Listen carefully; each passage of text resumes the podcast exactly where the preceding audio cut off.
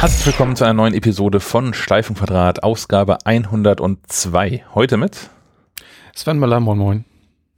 Dem Stefan Molz aus dem, man mag es nicht glauben, sonnigen Bremen. Und mit Sophie Böhmer.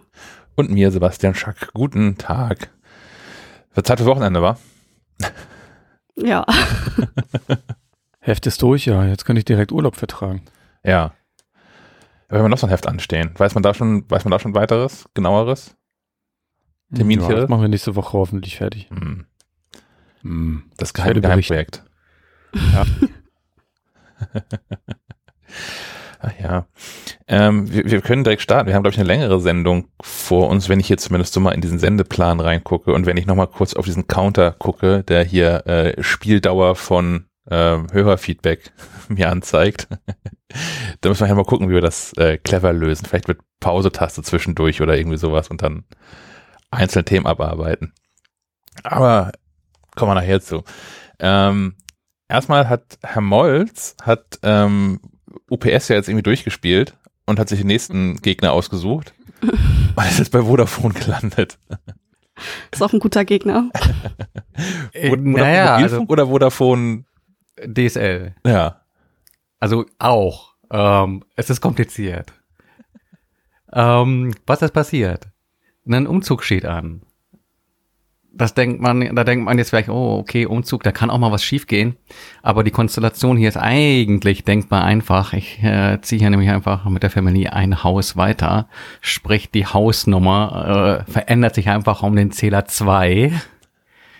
Und ähm, davon wollte ich Vodafone als äh, unseren ähm, Telefonie- und Internetanbieter einfach möglichst äh, frühzeitig Bescheid äh, wissen lassen. Und ähm, ja, Umzug steht zum 1.6. an.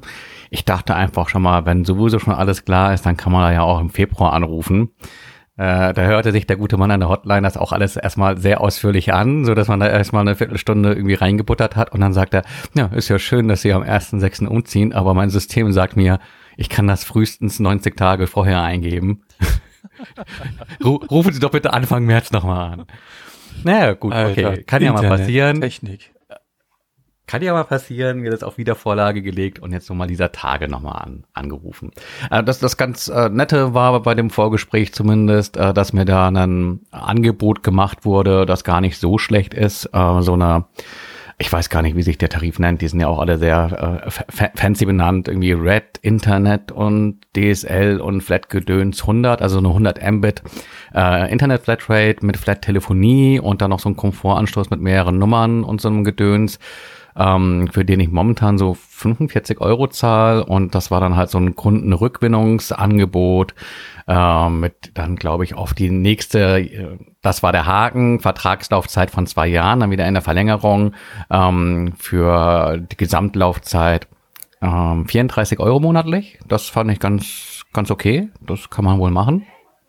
Und da sagte der gute Mann auch, ja, ja, das sei so im System hinterlegt äh, wenn ich mich dann wieder melde. Also wieder gemeldet und äh, alles nochmal geschildert. Und da war da schon Drama mit, ich hätte ja so ein Angebot in der Tasche. Ja, dann sind sie ja bei mir falsch, aber das aber auch erst wieder zehn Minuten später. Da müssten sie jetzt bei der Kundenrückgewinnung anrufen. Ähm, die hat dann allerdings relativ schnell den Faden aufgenommen. Ähm, hat das eigentlich auch verstanden, dass da so ein Umzug ansteht und ja, neue Vertragskonditionen, wir kommen in der Preis sich entgegen, alles gut, wir machen jetzt den Vertrag fertig. Und dann fühlt man sich so ein bisschen wie in so einen Agentenfilm versetzt, weil dann hieß es, wir, wir schneiden das jetzt auf Band mit. äh, weil Vodafone sich da vertraglich äh, scheinbar so absichert, dass dann halt einfach eine, ein Mitschnitt läuft, äh, damit die rechtssicher äh, den Vertragsabschluss irgendwie äh, äh, vor Gericht eventuell ins Feld führen können. Ähm, sieht dann so aus, dass der, dass der arme Mann am anderen Ende der Leitung so einen ellenlangen äh, Lückentext äh, vorliest, wo er dann immer wieder den Herrn, den Herrn Molz einsetzt. ähm, der dann immer alles abnickt und sagt, ja, ja, genau so. Ähm, Vertrag war dann in, den Tro in, in, in trockenen Tüchern und äh, Umzugsadresse und sowas war auch im System. Ähm, und sie da irgendwie keine zehn Minuten später auch schon die Auftragsbestätigung ähm, per E-Mail äh, bekommen, reingeguckt und festgestellt, ja, okay, ist ja schön, dass ich umziehe, aber ich ziehe angeblich von der von der einen Adresse an die gleiche Adresse. Oh. Ja, und da fing das Drama erst an, weil dann wieder die Hotline angerufen. Dann hieß es erst, ja, ja, das ist die falsche Hotline, Sie müssen ja die DSL-Hotline anrufen. Ähm, dann die DSL-Hotline angerufen. Da hieß es, ja, ist ja schön. Ähm, ich sehe das hier gar nicht im System. Sie haben das ja abgeschlossen über die Kundenrückgewinnung. Äh, ich sehe hier die Daten gar nicht zu diesem Vorgang. Ähm, aber die Systeme werden auch nicht äh, zeitgleich abgeglichen. Ich sollte doch einfach äh, am nächsten Tag nochmal in der Kundenrückgewinnung anrufen. Ähm, aber er würde mir jetzt schon mal dazu raten, weil er die Daten eben auch so weit im System sieht, dass er mir das bestätigen könnte mit dem falschen Umzugsstandortdaten, äh, äh, dass ich storniere. Habe ich gesagt, ja, okay, dann lieber jetzt mal stornieren, weil bringt mir ja anders auch nichts. Mhm. Also storniert. Ähm, für das Storno kam natürlich keine Bestätigung. ähm, also am nächsten Tag nochmal angerufen. Dann, wie gesagt, dieses Hin und Her mit, wer ist denn jetzt zuständig, äh, wieder in der Kundenrückgewinnung ähm, gelandet und ähm, die gute Frau äh, dort sagte mir dann, ähm, ja, sie sehe jetzt auch so langsam die Daten und ähm, ja, aber da stünde dann irgendwie auch äh, der korrekte Ort mit drin. Sie wüsste aber nicht, warum das nicht in der Auftragsbestätigung stünde. Und ähm, ich soll aber auf keinen Fall stornieren,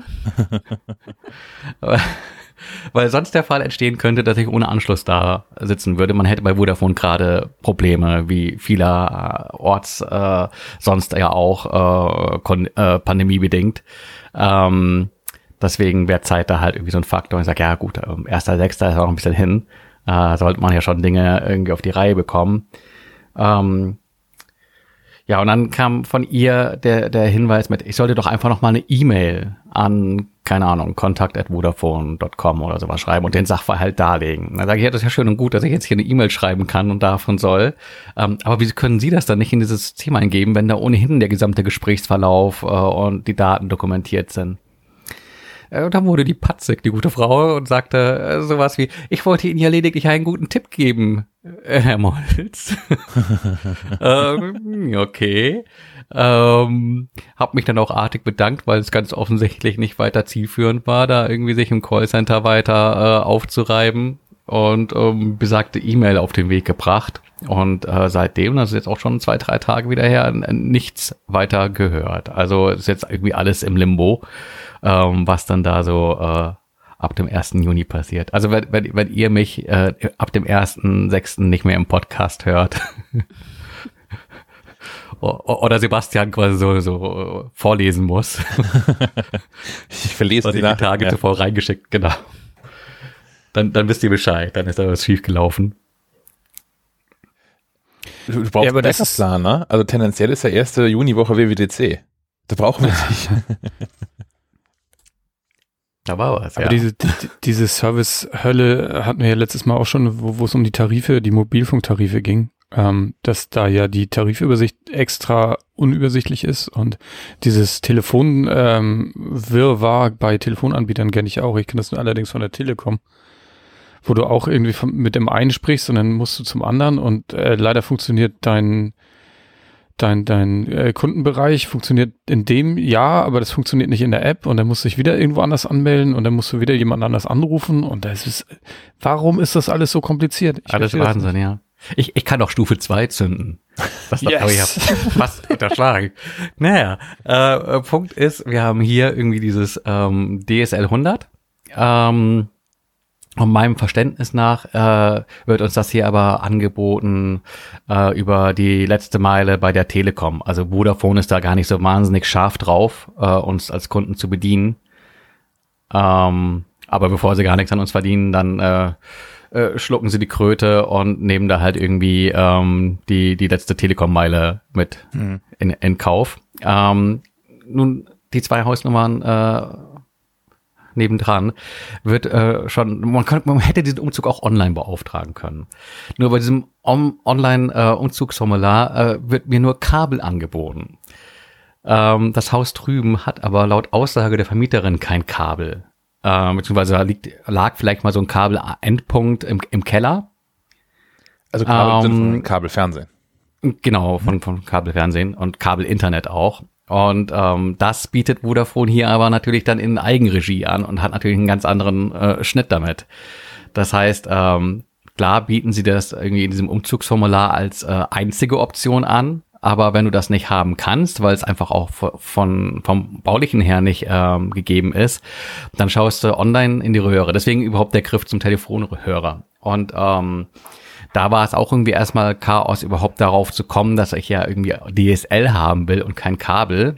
Und äh, je nachdem, welchen äh, Kundenberater ich dran hatte, waren die halt auch mehr oder weniger penetrant, äh, mich dazu zu drängen, doch bitte den Vermieter zu kontaktieren, dass der mal bauliche Veränderungen vornimmt. Und ich habe dann halt abgewürgt und gesagt, nein, Vermieter sagt, es gibt kein Kabel. Definitiv nicht. Sie brauchen gar nicht weiter. Oder verdienen die doch nichts dran. Ja, das tut mir auch Mensch. schrecklich leid. Aber äh, ja. die verdienen, glaube ich, so auch ganz gut. Und Denk ähm, doch mal an ähm, der Provision halt, und so. Ja, genau. Da hat man manchmal schon so ein bisschen. Obwohl, um ganz ehrlich zu sein, eigentlich hatte ich nie das Gefühl, da irgendwie an, Druck, an Drücker gelangt zu sein. Also die Konditionen waren okay, da möchte ich mich gar nicht beschweren. Und auch die hier bis jetzt erbrachte Leistung war okay. Ich hatte aber auch nie wirklich großartige Probleme. Vielleicht mal irgendwie auf die, auf die letzten, ich möchte schon fast sagen, 20 Jahre mal so ein, zwei, drei Tage kein Internet, weil irgendwo ein Bagger ein, ein Kabel mitgenommen hatte. Aber Ansonsten alles soweit okay. Aber dass man dann auch noch so penetrant irgendwie versucht, da andere Produkte dann doch jetzt in dem speziellen Fall unterzubringen, wo es dann um einen Neuabschluss quasi ging oder um Umzug, das war dann doch auch ärgerlich. Ähm, aber man bot mir dann trotzdem äh, mehr oder weniger kulanterweise an, irgendwie eine normale Telefondose da nutzen zu dürfen statt, statt des Kabels. Weil Kabel äh, hat zwar theoretisch die, die höhere Geschwindigkeit, ähm, da kannst du ja irgendwie so eine 1000 Mbit Leitung bekommen, aber das ist halt so, äh, das steht auf dem Karton drauf, 1000 Mbit, aber das kommt nie und immer bei dir an, weil sobald die Nachbarn das auch nutzen, hast du irgendwie Probleme. Und äh, ich kann mich da an, an Horrorgeschichten des, des Kollegen Raukamp äh, erinnern ähm, der das nie verstehen konnte, dass ich so gut über Vodafone geredet habe, äh, wobei er da immer äh, seine Probleme irgendwie mit hatte. Und äh, wohl wissend um, um, diese Erfahrungen wollte ich das schon äh, im Ansatz vermeiden, da in so eine Kabelgeschichte reinzukommen. Ja, mir, mir besteht dieses Gespräch auch noch bevor, mit der Telekom allerdings. Ähm, und ich habe gerade mal geguckt, weil mir es gerade heiß einfiel, wie denn die Kündigungsfristen wohl für meinen bestehenden Vertrag sind. Und ich bin glücklicherweise hier bei dem äh, beim lokalen Dealer und der hat eine einmonatige Kündigungsfrist, was ich sehr fair finde. Ähm, ich würde auch hätte auch wäre auch bei ihm geblieben, aber mh, hm, leider versorgt er das Gebiet da leider nicht. Deswegen muss ich auch wechseln. Mal gucken. Ich werde dann berichten, wie dann meine Odyssee wohl war. Der feine Herr Möller bekommt nämlich Glasfaser. Ui. nee, nee, das ist, das ist so nicht ganz richtig. Er bezahlt da teuer Geld für, dass da ein Glasfaser hingelegt wird. Immerhin hast du die Option. Hier will keiner mein Geld haben. Ja, das, das stimmt, ja. Deswegen nutze ich es äh, direkt. Weil, äh, ja. Nimm doch Starlink. Ich habe das kurz überlegt. Also ob es eigentlich, also und habe dann aber festgestellt, das werde ich auf gar keinen Fall, kriege ich das an der Buchhaltung vorbei, auf die Firmenkreditkarte geschrieben. Weil eigentlich wäre es ein ganz Wie, cooler du hast Satelliten gekauft? Ja. das, das Unternehmensvermögen auf den Kopf gehauen für so einen Satelliten. oh Mann. Also Sophie, du bist ja auch neulich erst umgezogen. Hast du auch noch irgendwas Lustiges zu erzählen aus der Richtung oder das bei dir einfach funktioniert? Das wäre enttäuschend. nee, natürlich hat das nicht sofort funktioniert. Wo kommen wir denn dahin? Nee, ich musste, ich musste Kabelinternet äh, leider beziehen, weil das hier in unserem Haus nur, äh, nur das gibt. Äh, und ich hatte in der Startphase riesige Probleme mit dem Internet. Und dann ist irgendwann mal ein Handwerker, äh, Techniker, Handwerker sage ich schon, vorbeigekommen und hat irgendwie äh, im Keller irgendwas gefixt, weil da irgendwelche Anschlüsse nicht äh, richtig eingestellt waren und dann irgendwie nur die Hälfte überhaupt funktioniert hat und so weiter. Und deswegen war das Internet nicht gut. Und seitdem äh, geht's wieder tatsächlich. Äh, zumindest per LAN, WLAN, nee. Aber das liegt auch an den Wänden wahrscheinlich in unserer Wohnung. Stahlbeton. Ja. Und ja, meine eigene Odyssee mit, äh, mit dem Kundenservice von Kabel Deutschland, die ja zu Vodafone gehören, hatte ich auch natürlich. Äh, ich war vorher bei Unity Media in, in Hessen Äh, und da dann noch so ein, so ein Wechselvertrag und Kündigungsvertrag und so weiter, das war alles, äh, es hat alles sehr lange gedauert. Ich habe sehr viel Zeit in äh, Warteschleifen und äh, in Gesprächen mit Kundenberatern verbracht. Es war, war schön. Ich äh, bin froh, dass es vorbei ist. Ey, mich nervt das einfach so, dass du so Ewigkeiten äh, in diesen Warteschleifen hängst und auch ewig lange Gespräche mit den Kundenberatern hast, äh, weil die Zeit kriegst du ja irgendwie nirgends wieder. Und wenn es dann irgendwie nicht läuft und du Folgegespräche hast, ähm, bin ich halt irgendwie auch gerne mal an dem Punkt zu sagen, eigentlich ist mir das alles zu doof. Warum mache ich das hier? Äh, kann ich nicht einfach kündigen und komplett raus sein wegen, wegen Unfähigkeit? Äh, können wir, können wir nochmal neu starten vielleicht? Weil, weil ja, solange du ne, irgendwo Neukunde bist, äh, läuft's ja. Da wird sich Mühe gegeben und es gibt keinen Stress. Aber sobald du irgendwo hinwechselst, äh, ich glaube, der schlimmste Fall ist, wenn du von, von einem Unternehmen ins andere wechselst, das eine dich vielleicht nicht gehen lassen will. Das sagt doch sowas nicht. ja, vor allem in Bereichen, wo beide Versorger sind, ne? Also ich meine, Unity Media bietet hier ja in Kiel gar nichts an. Deswegen ging das. Ja. Sonst wäre es schwierig geworden. Nee, ich finde es aber auch immer schön, wenn man das, wenn man so durch ist mit der ganzen Telefonarie und dann irgendwie die, die SMS oder die E-Mail hinterherkommt. Wie war denn so der Kundensupport? Gib doch mal hier fünf Sterne. Also, äh, nee. Weil ich, ich musste mal eine Lanze brechen für die, für die Telekom. Ähm, ich bin, wohne jetzt seit 2016, wohne ich jetzt hier. Das sind jetzt auch schon ein paar Jährchen. Ähm, und hatte da so zwei, dreimal Ärger mit der, mit der, mit der Verbindung, was letztlich aber auch nur einem einzigen Fall an der Telekom selbst lag und sonst eher so Sachen waren, was, was Stefan gerade schon sagte, wo dann in der, in der Baustelle drei Kilometer weiter ein Bagger was kaputt gerissen hat oder so. Ähm, aber was ich, was ich da so, die, meine Erfahrung da war, dass wenn man dann erstmal durchgekommen ist und mit einer Person gesprochen hat, da hat man auch die Option, dass diese Person mein persönlicher Ansprechpartner bleibt. Und dann habe ich eine Nummer bekommen, oder ich anrufen kann, und ich mit dieser Person raus. Und dann haben wir dann Termine vereinbart, weil wir nochmal sprechen. Und dann ist auch tatsächlich so, dass diese Person dann sagt, da arbeite ich halt nicht. also mal tatsächlich, also die Option, dann dann woanders hinzukommen, kannst du natürlich jederzeit anrufen, du bist ja dann als Kunde bist natürlich König. Ähm aber grundsätzlich hast du halt die Chance, immer mit derselben Person zu sprechen. Und klar, die hat auch hunderte von Fällen und wird sich im Detail auch nicht immer an alles dann erinnern können, wenn du anrufst. Aber ich finde das schon mal beruhigend, dass dann, dann hier Frau Müller-Schulze-Meyer meine Ansprechpartnerin ist und ich auch genau weiß, dass die wieder ans Telefon geht, wenn ich anrufe. Das ja, mochte ich. Das ist gut. Ich habe noch eine Frage zu, zu, zu Stefan, an Stefan zu diesem Vodafone, äh, zu dem Vertrag, den du ursprünglich da ja ausgehandelt hast. Mhm. Dieses, diesen Audiomitschnitt, den bekommt man selbst doch bestimmt auch, oder? Mitgeschickt? Schön wäre es, ja. Kann, kann, man das nicht, kann man das nicht, gibt's da nicht irgendwie auf Grundlage von hast du nicht gesehen? Kann man den nicht rausholen? Kann man den nicht befreien? DSGVO-mäßig müsstest du die Aufzeichnung ja sogar bekommen können, ne? Eben. Ja, mal gucken, mal gucken, wie nett die noch zu mir sind. Ansonsten mache ich einfach mal hobbymäßig. Nee, ich, ich, finde das, ich das total spannend, dass das zu haben. Also, weil ich sehe ja schon, dass die dann am 1.6. einfach vor der, vor, der, vor der falschen Hausnummer stehen, also vor der alten Hausnummer stehen und dass da irgendwie alles schalten wollen. Und ich fände es dann ja spannend, wenn man, wenn man selbst einen Audiomitschnitt auch hat und sagen kann, hier, ich habe doch 35 Mal gesagt, das ist Nummer 340 und nicht 338. Naja, okay, der, der Audiomitschnitt ist, glaube ich, äh, da ja auch irrelevant, weil du kriegst ja auch nochmal eine Auftragsbestätigung äh, als ähm, PDF und wahrscheinlich auch nochmal per Briefpost. Ähm, und da hätte ich halt ganz gerne, dass äh, da die richtigen Hausnummern drin stehen, weil dann hast du im Zweifelsfall auch was, wo du sagen kannst, äh, falls es eskaliert, man, hier steht es aber schwarz auf weiß. Hm. Ähm, deswegen würde ich jetzt halt auch unentspannt werden, wenn, wenn so sich so in den nächsten ein, zwei Wochen da nichts weiter tut. Weil ich weiß schon jetzt, wenn ich wieder bei der Hotline anrufe, wird die, die mir in dem Fall nicht mehr wirklich weiterhelfen können und mit dem äh, Finger auf, auf den Kollegen in einer anderen Fachabteilung zeigen. Und das war nämlich dann auch immer so der, der, der Gag. Dann hieß es, ja, aber das hätte doch der Kollege von Plup auch schon längst machen können. Und natürlich sieht er die Daten und äh, man hatte da irgendwie so das Gefühl, irgendwie also richtig Lust, irgendwie zu arbeiten. Nur der Kollege, der den Vertrag geschrieben hat, der natürlich, wahrscheinlich, weil es dann ein tatsächlich Provisionsmodell ist. Ähm, ja, aber es ist ja auch hinterhin unsympathisch, wenn die versuchen, sich da gegenseitig den schwarzen Peter zuzuschieben. Also jetzt einfach ja, mal das nicht, gar nicht mal so vom, aufs, vom, vom Problemlösungsaspekt her, sondern dafür, dass die alle irgendwie im selben Verein arbeiten. Und klar, man kennt sich dann irgendwie nicht, weil das ein riesengroßer Laden ist und die 37 verschiedene Callcenter betreiben und so. Aber letztlich ja schon irgendwie Kollegen sind, finde ich irgendwie uncool. Mm, ja, also vor allem in der Außenwirkung. Also mir wäre es einfach als, als Vodafone-Mensch, äh, der da irgendwie eine Verantwortung trägt, nicht egal, dass da Leute mit dem Finger aufeinander zeigen, ja. sondern äh, nach außen soll es natürlich irgendwie alles äh, sch schlüssig wirken und der Kunde nicht das Gefühl haben, dass da äh, sich Menschen gegeneinander ausspielen, aus welchen Gründen auch immer. Ach ja.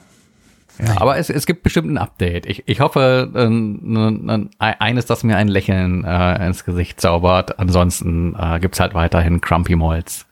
Ich kann mir vorstellen, dass wir eine Zeit lang Updates geben und einfach irgendwann nicht mehr. So ziemlich genau Anfang Juni. einfach nichts mehr von dir hören können.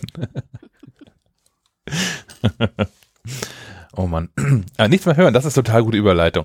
Apple hat den HomePod ähm, geschasst. Nachdem er irgendwie der Mac Pro weggeflogen ist und nachdem wie er, der iMac Pro weggeflogen ist, und wir in der letzten Episode noch ähm, gesprochen haben über HomePod-Updates und sowas, ähm, hat Apple danach gesagt, äh, das ist, das muss einfach in der Übersetzung, Lost in Translation, das muss irgendwie schiefgelaufen sein. Die haben jetzt nicht mit Update und sowas, sondern die haben einfach abgekündigt dann jetzt. Solange Vorrat reicht, steht, glaube ich, im, im Apple Store, wenn du das Ding noch bestellen willst. Aber auch nur der weiße, Mengen.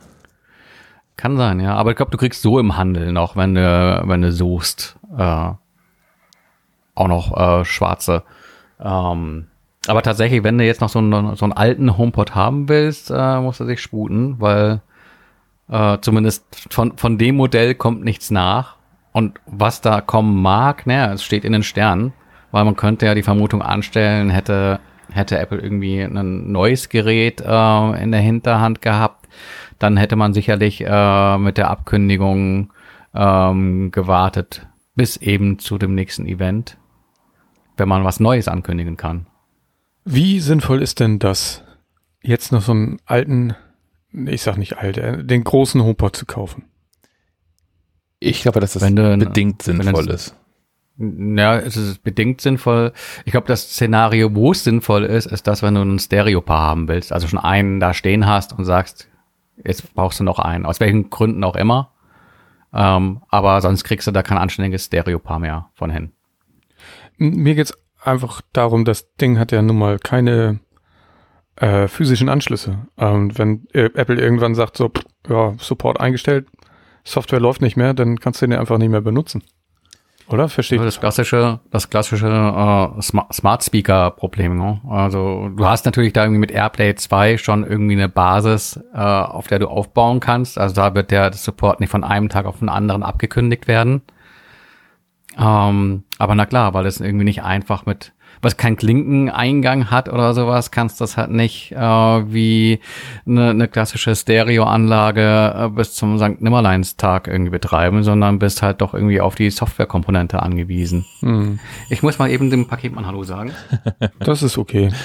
Aber genau, das ist, finde ich, ein wichtiger, total wichtiger Punkt. Also ich habe ähm, also mehrere Freunde und Freundinnen von mir, nutzen durchaus nämlich noch äh, an ihrem Fernseher oder an ihrem Home Entertainment Box gelöt mehr oder weniger so die, die Lautsprecher von Opa noch, weil die immer noch gut funktionieren, weil der irgendwann investiert hat in irgendwie teuren ELA-Kram oder wie heißt die anderen, Magnat oder so. Ähm, und auch Apple hat das ja vorher schon gemacht mit dem ähm, iPod Hi-Fi, der ja auch bis noch weit nach uns benutzbar sein wird, weil er den Klinkenanschluss hat. Und das ist ja allgemein, finde ich, ein Problem mit, mit so Geräten, die dann auf ähm, vor allem so ein proprietäres System setzen, weil der HomePod kann ja nicht mal Bluetooth. Es ist also nicht mal so, wenn Apples Geräte irgendwie in drei, vier, fünf Jahren nicht mehr kompatibel sind zu AirPlay 2, warum auch immer, mag ja sein, dass da irgendwas passiert, ähm, dann habe ich keine Fallback-Lösung. Habe ich mal für 350 Euro Listenpreis. In Wahrheit hat man die für 200 irgendwas dann gekauft, wahrscheinlich. Ähm, aber da so ein Lautsprecher in der Ecke stehen oder zwei, die mit nichts mehr funktionieren. Und ich weiß nicht, ich bin auch nach wie vor, also ich, ich würde jetzt, ich würde keinen mehr kaufen jetzt. Und auch wenn ich jetzt nur einen hätte, würde ich ihn jetzt eher verkaufen, als noch einen zweiten dazu zu stellen und was anderes kaufen, weil es ein Punkt davon, dass es, dass es keine Alternative zu Airplay bietet, ähm, dass es bis heute keine Spotify-Integration hat, jetzt wo das Gerät abgekündigt ist, wird die ja wohl auch nicht mehr kommen. Und Spotify ist ja was, wo viele lange darauf gehofft haben. Ähm, ich finde es auch am Fernseher, finde ich es bedingt sinnvoll. Das ist Apple ja immer so herausgestellt als so, ne, dieses, Stereo-Paar am Fernseher. Ja, du kannst ja mittlerweile sogar Dolby Atmos. Ja. Aber der Haken auf Nur am Apple TV. Kommen, ne? Nur Apple genau. TV. So, das heißt aber auch, dass das geht nur mit Dingen, die ich über Apple TV gucke. Das heißt, für, mein, für meine Playstation geht das schon wieder nicht mehr. Die kann ich nicht benutzen mit den, mit den, mit den, ähm, mit den HomePods dann. Das ist Käse. Ja. Und das ist auch, wo jetzt viele Leute reinfallen, ähm, die denken, habe ich jetzt mehrfach gelesen schon, die sich neue Fernseher gekauft haben, weil moderne Fernseher inzwischen auch Airplay können. Weil Apple da die Finger mit dem Spiel hat und Verträge hat und sowas. Aber ja nur in eine Richtung. Ich kann meinem iPhone, meinem iPad oder von meinem Mac aus per Airplay was auf dem Fernseher wiedergeben, aber nicht vom Fernseher aus das Audio per Airplay auf den HomePods. So von daher ist weiter an diesen Apple TV gebunden und dessen Zukunft steht auch in den Sternen. Also ich würde das hm. momentan einfach nicht kaufen. Und Apple hat das da, glaube ich, wir haben es ein bisschen versäumt, das rechtzeitig zu dem coolen Gerät auszubauen, was es eigentlich hätte sein können. Ich glaube, das Problem ist auch, dass es halt äh, erstmal nur der HomePod war. Der HomePod Mini ähm, ja recht spät dazu gestoßen ist und man es verpasst hat, das Ganze zu so einer Systemwelt äh, auszubauen, so ähm, wie es Sonos gemacht hat. Weil da bekommst du ja quasi äh, baukastenmäßig ähm, alles Mögliche. Also von der Soundbar bis zum Subwoofer und ähm, kleine Lautsprecher, die du auch als Satelliten benutzen kannst für Surround. Da kannst du dir schön was zusammenpuzzeln und trotzdem ist das ein äh, rundes, schönes Multiroom-System, das dann irgendwie auch noch AirPlay 2 kompatibel ist. Ähm, Wäre man eher in die Richtung gegangen und hätte da irgendwie so ein so, so ein Baukastenprinzip quasi gehabt, äh, glaube ich, ja, ist die Frage. Ne? Ich meine, äh, Apple geht ja äh, mit seinen Produkten auch eher dahin, äh, wo sich äh, Geld verdienen lässt und lässt den, den einen oder anderen äh, Markt auch bewusst links liegen. Also dass man kein, keinen eigenen Fernseher anbietet. Da waren die Analysten ja auch schon dabei zu sagen, ja, ist auch eine ganz gute Entscheidung, dass Apple keine Fernseher baut, weil dieses Geschäft mit äh, den Fernsehern ist äh, nicht unbedingt eins, das hohe Margen hat. Und ähm, genauso gut kann es eben auch eine Entscheidung Apples gewesen sein, zu sagen, ja, okay, also äh, mit diesem regulären HomePod, äh, da machen wir einfach nicht so den Schnitt mit. Ähm, ist doch eigentlich viel besser, wenn wir irgendwie auf den HomePod Mini setzen, davon deutlich, deutlich mehr verkaufen, aber auch in andere Richtung profitieren. Jetzt gar nicht mal nur auf dieses ähm, Multiroom-Audio bezogen, sondern auch auf äh, Funktionen wie das äh, Thread-Netzwerk äh, und vielleicht eben auch nochmal um, um ähm, Siri als Sprachassistentin ein bisschen weiter zu pushen, was natürlich nochmal was anderes ist, wenn du so eine Siri in jedem Raum stehen hast, potenziell, weil das Ding halt unter 100 Euro kostet. Ähm, als wenn du nur so ein so ein Wohnzimmer-HomePod hast.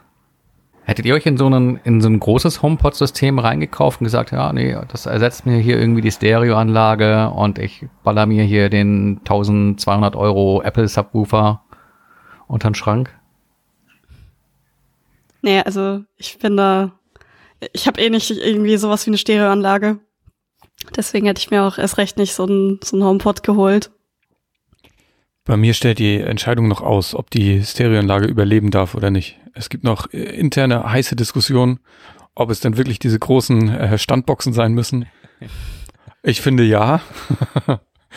ähm, weil klar, HomePod klingt geil, aber wenn du einfach so normale Standlautsprecher hast, es klingt halt einfach noch geiler. So, da Aber kommt auch kein interessanter Aspekt, äh, wenn, wenn Sophie sagt, dass sie da auch gar nicht so das Interesse hat. Ich glaube, dass das auch schon so ein bisschen eine Generationenfrage ist. Hm. Ähm, weil ich, Was würdest du jetzt damit so sagen? ja, du bist der mit dem Rauschebart. Der alte Sack. ja, ich, ich glaube auch, wenn, wenn meine Tochter hier vor der Entscheidung stünde, sich irgendwie so eine, so eine olle Stereoanlage hinzustellen stellen oder sich irgendwie noch so einen Sonos-Lautsprecher zu kaufen, da wäre die Entscheidung, glaube ich, klar. Ähm, ich glaube, deswegen, ich, ich glaube, äh, da geben Menschen halt auch gerne für andere Dinge Geld aus. Ich glaube, mittlerweile, äh, ich, ich, ich, sag mal, die nachrückenden äh, Musikkonsumenten sind da eher preissensitiv. Und äh, vielleicht ist dann halt irgendwie so ein 350 Euro HomePod äh, nicht so der heiße Scheiß wie so ein, so ein 100 Euro Smart Lautsprecher, der ja eigentlich auch schon für vieles reichen mag. Oder dann greift man halt vielleicht doch irgendwie zu einem Sonos oder sowas, der auch äh, viel Wumms für weniger Geld bietet, als äh, es bei Apple mit dem HomePod der Fall war. Ähm, Ja, weiß ich nicht. Also da, man wird die Entscheidung nicht leichtfertig getroffen haben. Also die wissen ja schon, was sie tun. So. Ich hatte so ein bisschen die Hoffnung, vielleicht, wenn da jetzt nochmal irgendwann so ein Event kommt, ähm, vielleicht zaubert man ja doch so ein HomePod Max oder ein HomePod Pro oder sonst irgendwie sowas aus, aus dem Hut. Aber. Base. Genau. Für die Homebase. Nachbarn. Ja, ich, ich habe hier, ich habe hier, ich habe hier so testweise so einen ähm, Subwoofer von Sonos stehen. Oh, ist geil, oder? Ja, ist ganz gut, dass ich jetzt umziehe. Abrissparty, Ich hatte ja. Ich hatte ja auch mal eine Sound, äh, eine Soundbar mit, mit externem Subwoofer rumstehen und das ist auch kein Vergleich. Also da kommt keine andere so richtig gegen an, wenn du einen externen Sub hast, der, der ordentlich Größe und Masse hat. Das ist halt, das brummt halt noch mehr, ne? Aber es ist halt auch eine Frage mit der Wohnsituation. Wenn du dir anguckst, wie Menschen heute erleben, dann hast du halt nicht irgendwie große freistehende Häuser oder halt den Platz und die Nachbarschaft, äh, bei der du dir das erlauben kannst, äh, dir eine Anlage hinstellen zu können, die auch entsprechend äh, Volumen und Fundament äh, Ah, erzeugt. Ja, das, also die wohnen das doch alle auf dem Dorf mir nicht. jetzt. ja, Ginge nicht. bei mir nicht. Ich glaube, wenn ich, Nee. äh, ich würde, ich würde meine Nachbarn umbringen, wenn die so eine Anlage hätten. Und die würden mich umbringen, wenn ich das machen würde, glaube ich. Aber also so, so klassische Lautsprecher sind doch ein echtes Investment, ne? das ist ja auch echt ein, nochmal ein Problem. Also da ist 350 Euro ja geschenkt gegen. Also wenn ich mir angucke, die, die Menschen in meinem Umfeld, die ähm, wirklich Wert darauf legen, auf guten Lautsprechern Musik zu hören, also dann, dann mit Receiver und so einem Boxenpaar und hier noch ein Subwoofer dazu oder sowas, ähm, da kommst du ja schnell, bist du ja schnell, hast du ja schnell den, den mittleren vierstelligen Bereich wieder verlassen nach oben hin. Aber da ist es auch schnell im Bereich von Hobby und Liebhaberei und einem guten Stück weit auch, umso teurer es wird, Schlangenöl. Weil ähm, da gibt's, gab's mal so ein, so ein ähm, Experiment, da ging es darum, ähm, um, um teure Audiokabel. ähm, Goldkabel? Um, genau, also so, so Strippen für, keine Ahnung, ob es Hunderte oder Tausende äh, an, an Geld, ich weiß nicht, ob Euros oder Dollars waren, die wurden verglichen. Äh, Testhörer haben zu hören bekommen, die teuren Edelstrippen und ähm, alternativ hat man einfach so einen Drahtkleiderbügel zwischengelötet. ja, und das Ergebnis war klar. Also man hört tatsächlich keinen Unterschied. Also, äh, du hast dann natürlich trotzdem das Problem, du setzt Menschen davor und die erzählen dir da irgendwie was, wie, wie bei so einem, bei einem, bei einem guten, teuren Wein, wo halt auch schon äh, andere Dinge reinzählen, äh, die Erwartungshaltung vor allem, ähm, wie man ein äh, Produkt dann irgendwie bewertet. Aber äh, ja, da ist vieles Schein wenig sein. Äh, ich glaube, man kann schon relativ gut und günstig äh, gut hören. Wie heißt das? VWL-Studium ist lang her, aber ist das nicht abnehmender Grenznutzen oder irgendwie sowas? Heißt das nicht so? Wenn mit je mehr Geld du draufschmeißt, desto weniger bekommst du extra on top? Ja, oder so oft fast schon irgendwie Pareto-Prinzip kannst du da auch fast drauf. Ja. Aber ich meine, man, man merkt es natürlich schon, ne? wenn man, ob man jetzt irgendwie so vor so 250 Euro Lautsprechern von, von Aldi steht oder ob du hier mal in Kiel zu ELAC in den Showroom gehst, wo dann nur der linke Speaker 3000 Euro kostet, hört man schon einen saftigen Unterschied. Aber die, die Frage ist halt, ne, ob du einen Unterschied hörst zu dem, der dann 4000 kostet und zu dem, der in Anführungs- Anführungszeichen nur 2000 Euro kostet. Und das ist, glaube ich, das, ähm, das muss man auch hören wollen dann in weiten Teilen. Genau, dann ist es, wie gesagt, ein Hobby und ein Hobby, das auch Zeit kostet, weil bewusst Musik zu hören, äh, ist ja, geht ja auch mit Zeit einher. Ja. Und äh, ich glaube auch gerade jetzt, äh, jetzt rede ich schon von jüngeren Leuten, ne? Da ist ist Musik soweit, eher was, sowas, was so ne nebenbei oder unterwegs äh, konsumiert wird. Vielleicht deswegen kann sich Apple auch eher leisten, so einen, so einen AirPod Max für 600 Euro hinzustellen, weil Leute da eher bereit für sind, für was, was sie so als persönlichen Gegenstand äh, durchs äh, mu musikalische Leben begleitet, irgendwie was zu investieren, als äh, irgendwas, was zu Hause im Schrank steht und vielleicht gar nicht so sehr genutzt wird. Jetzt mal Pandemie außen vor gelassen, aber Ja, und Kopfhörer sind auch besser als tragbare Bluetooth-Boxen, weil ähm, da hat ja nur der Hörer was von, ne? Sonst, wenn, wenn im Sommer wieder alle im Park mit ihren JBLs und so da rumliegen, oh, ist ja immer ein bisschen anstrengend. Ja, es gibt ja wirklich, also es gibt ja, ich, ich war geschockt, wenn man mal so ab und zu durch so einen Mediamarkt spaziert, was da so steht. Das gibt diese, diese Mini-Bluetooth-Lautsprecher, äh, gibt's auch in so einer großen Variante, die dann aussieht wie so eine Wäschetonne mit einem Gurt zum über den Rücken werfen. Ähm, mhm. Genau. Oh, war ja. Wie heißt nochmal das Modell, was du hast, Herr Möller? Das etwas voluminösere Ding? Das, das, die Soundbox. Ja, genau. Einfach Soundbox mit K am Ende.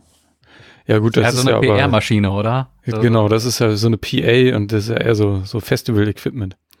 Im Zweifel kann man da auch, kann man, weiß ich nicht, dem, dem Mann auf der Bühne aushelfen, falls da mal eine Box ausfällt. So. ich habe schon überlegt, ob ich mir das im Sommer mal ausleihen möchte. Unbedingt. Für deine Nachbarn, die Freunde? Nee, nicht für die Nachbarn, sondern, also man müsste das, wahrscheinlich müsste man das mit der Stadt vor einem abgesprochen haben. Die müssten den, den glaube ich, mitmachen. Aber wenn man so durch, durch Kiel oder durch, wahrscheinlich durch jede Stadt geht, du findest da wirklich ständig Menschen, die entweder mit laut aufgedrehten Telefon oder mit diesen, diesen 50 Euro Lautsprechern laut aufgedreht durch die, durch die Einkaufsstraßen oder allgemein durch die, durch die, über die Promenaden der Stadt flanieren. Und ich fände es ganz cool, einfach mal neben denen herzulaufen und dann dieses Ding aufzureißen was du wirklich im Umkreis von mehreren hundert Metern hörst. Ja, 126 Dezibel erreicht das. Ja. Es also leisere Flugzeuge, glaube ich. Ja. Solltest du auf jeden Fall ähm, irgendwie einen Bollerwagen dabei haben oder so. Und einen Hörschutz. Ein Hörschutz, ja. Wenn du auf der falschen Seite davor stehst, ist Oder einfach, vorbei. einfach, einfach eine kleine Party da auf dem MFG machen. Ja. Das ist hier das ist ein äh, cooles Gelände. Wo, nee, nein, nicht nichts im MFG. Niemand, niemand sollte denken, was ganz scheiße da. Genau, ist furchtbar. Ja. Geht da nicht hin. Genau, geht da nicht hin, dann kann ich da weiterhin hingehen. Hast du doch verkauft, oder nicht? Ja, das oder ja, machen das die da nicht Dinge. Es ist, äh, falls uns nicht Kieler zuhören. falls. äh, es, es gibt hier ein, ein, ein gar nicht so kleines Stück Land, das liegt hier zwischen Flughafen und der, der Förde. Und auf dem war das Marine Fliegergeschwader 5 stationiert. MFG 5 Gelände heißt es deswegen. Und ähm, die haben sich irgendwann verdrückt und ähm, das Land ist zurückgefallen an die Stadt für irgendeinen obligatorischen Preis. Äh, und ist dann zum ersten Mal seit, ich weiß nicht, seit 70, 80, 90, noch länger Jahren ähm, für, für Zivilisten zugänglich. So dass man jetzt tatsächlich einmal komplett, ähm, eigentlich kann man aus Kiel jetzt äh, durchgängig am Wasser lang zu Fuß nach Dänemark laufen. Hier und da über Stock und Stein, aber grundsätzlich geht es jetzt halt wieder. Und bisher ist das ein ganz cooles Gelände, weil da sind halt, da sind Wiesen, und da sind, ja, da ist auch viel Beton, aber da sind halt ein paar nette Wiesen. Und äh, man kann da einfach gut sein. Und im Sommer bin ich da auch ganz gerne mal nach Feierabend und sitze einfach noch mal ein bisschen am Wasser, weil es nett ist. Und genau, das ist das Besondere, ne? Es ist halt ein Riesengelände, was direkt am Wasser ist, wo sonst nicht viel ist. Ja. Das äh, hast du hier ja sonst nicht. Also da, nicht viel. Da, da wird das bestimmt demnächst zum Großparkplatz für die Kieler Woche. Äh, zu weit weg, glaube ich, zu weit weg. Ja.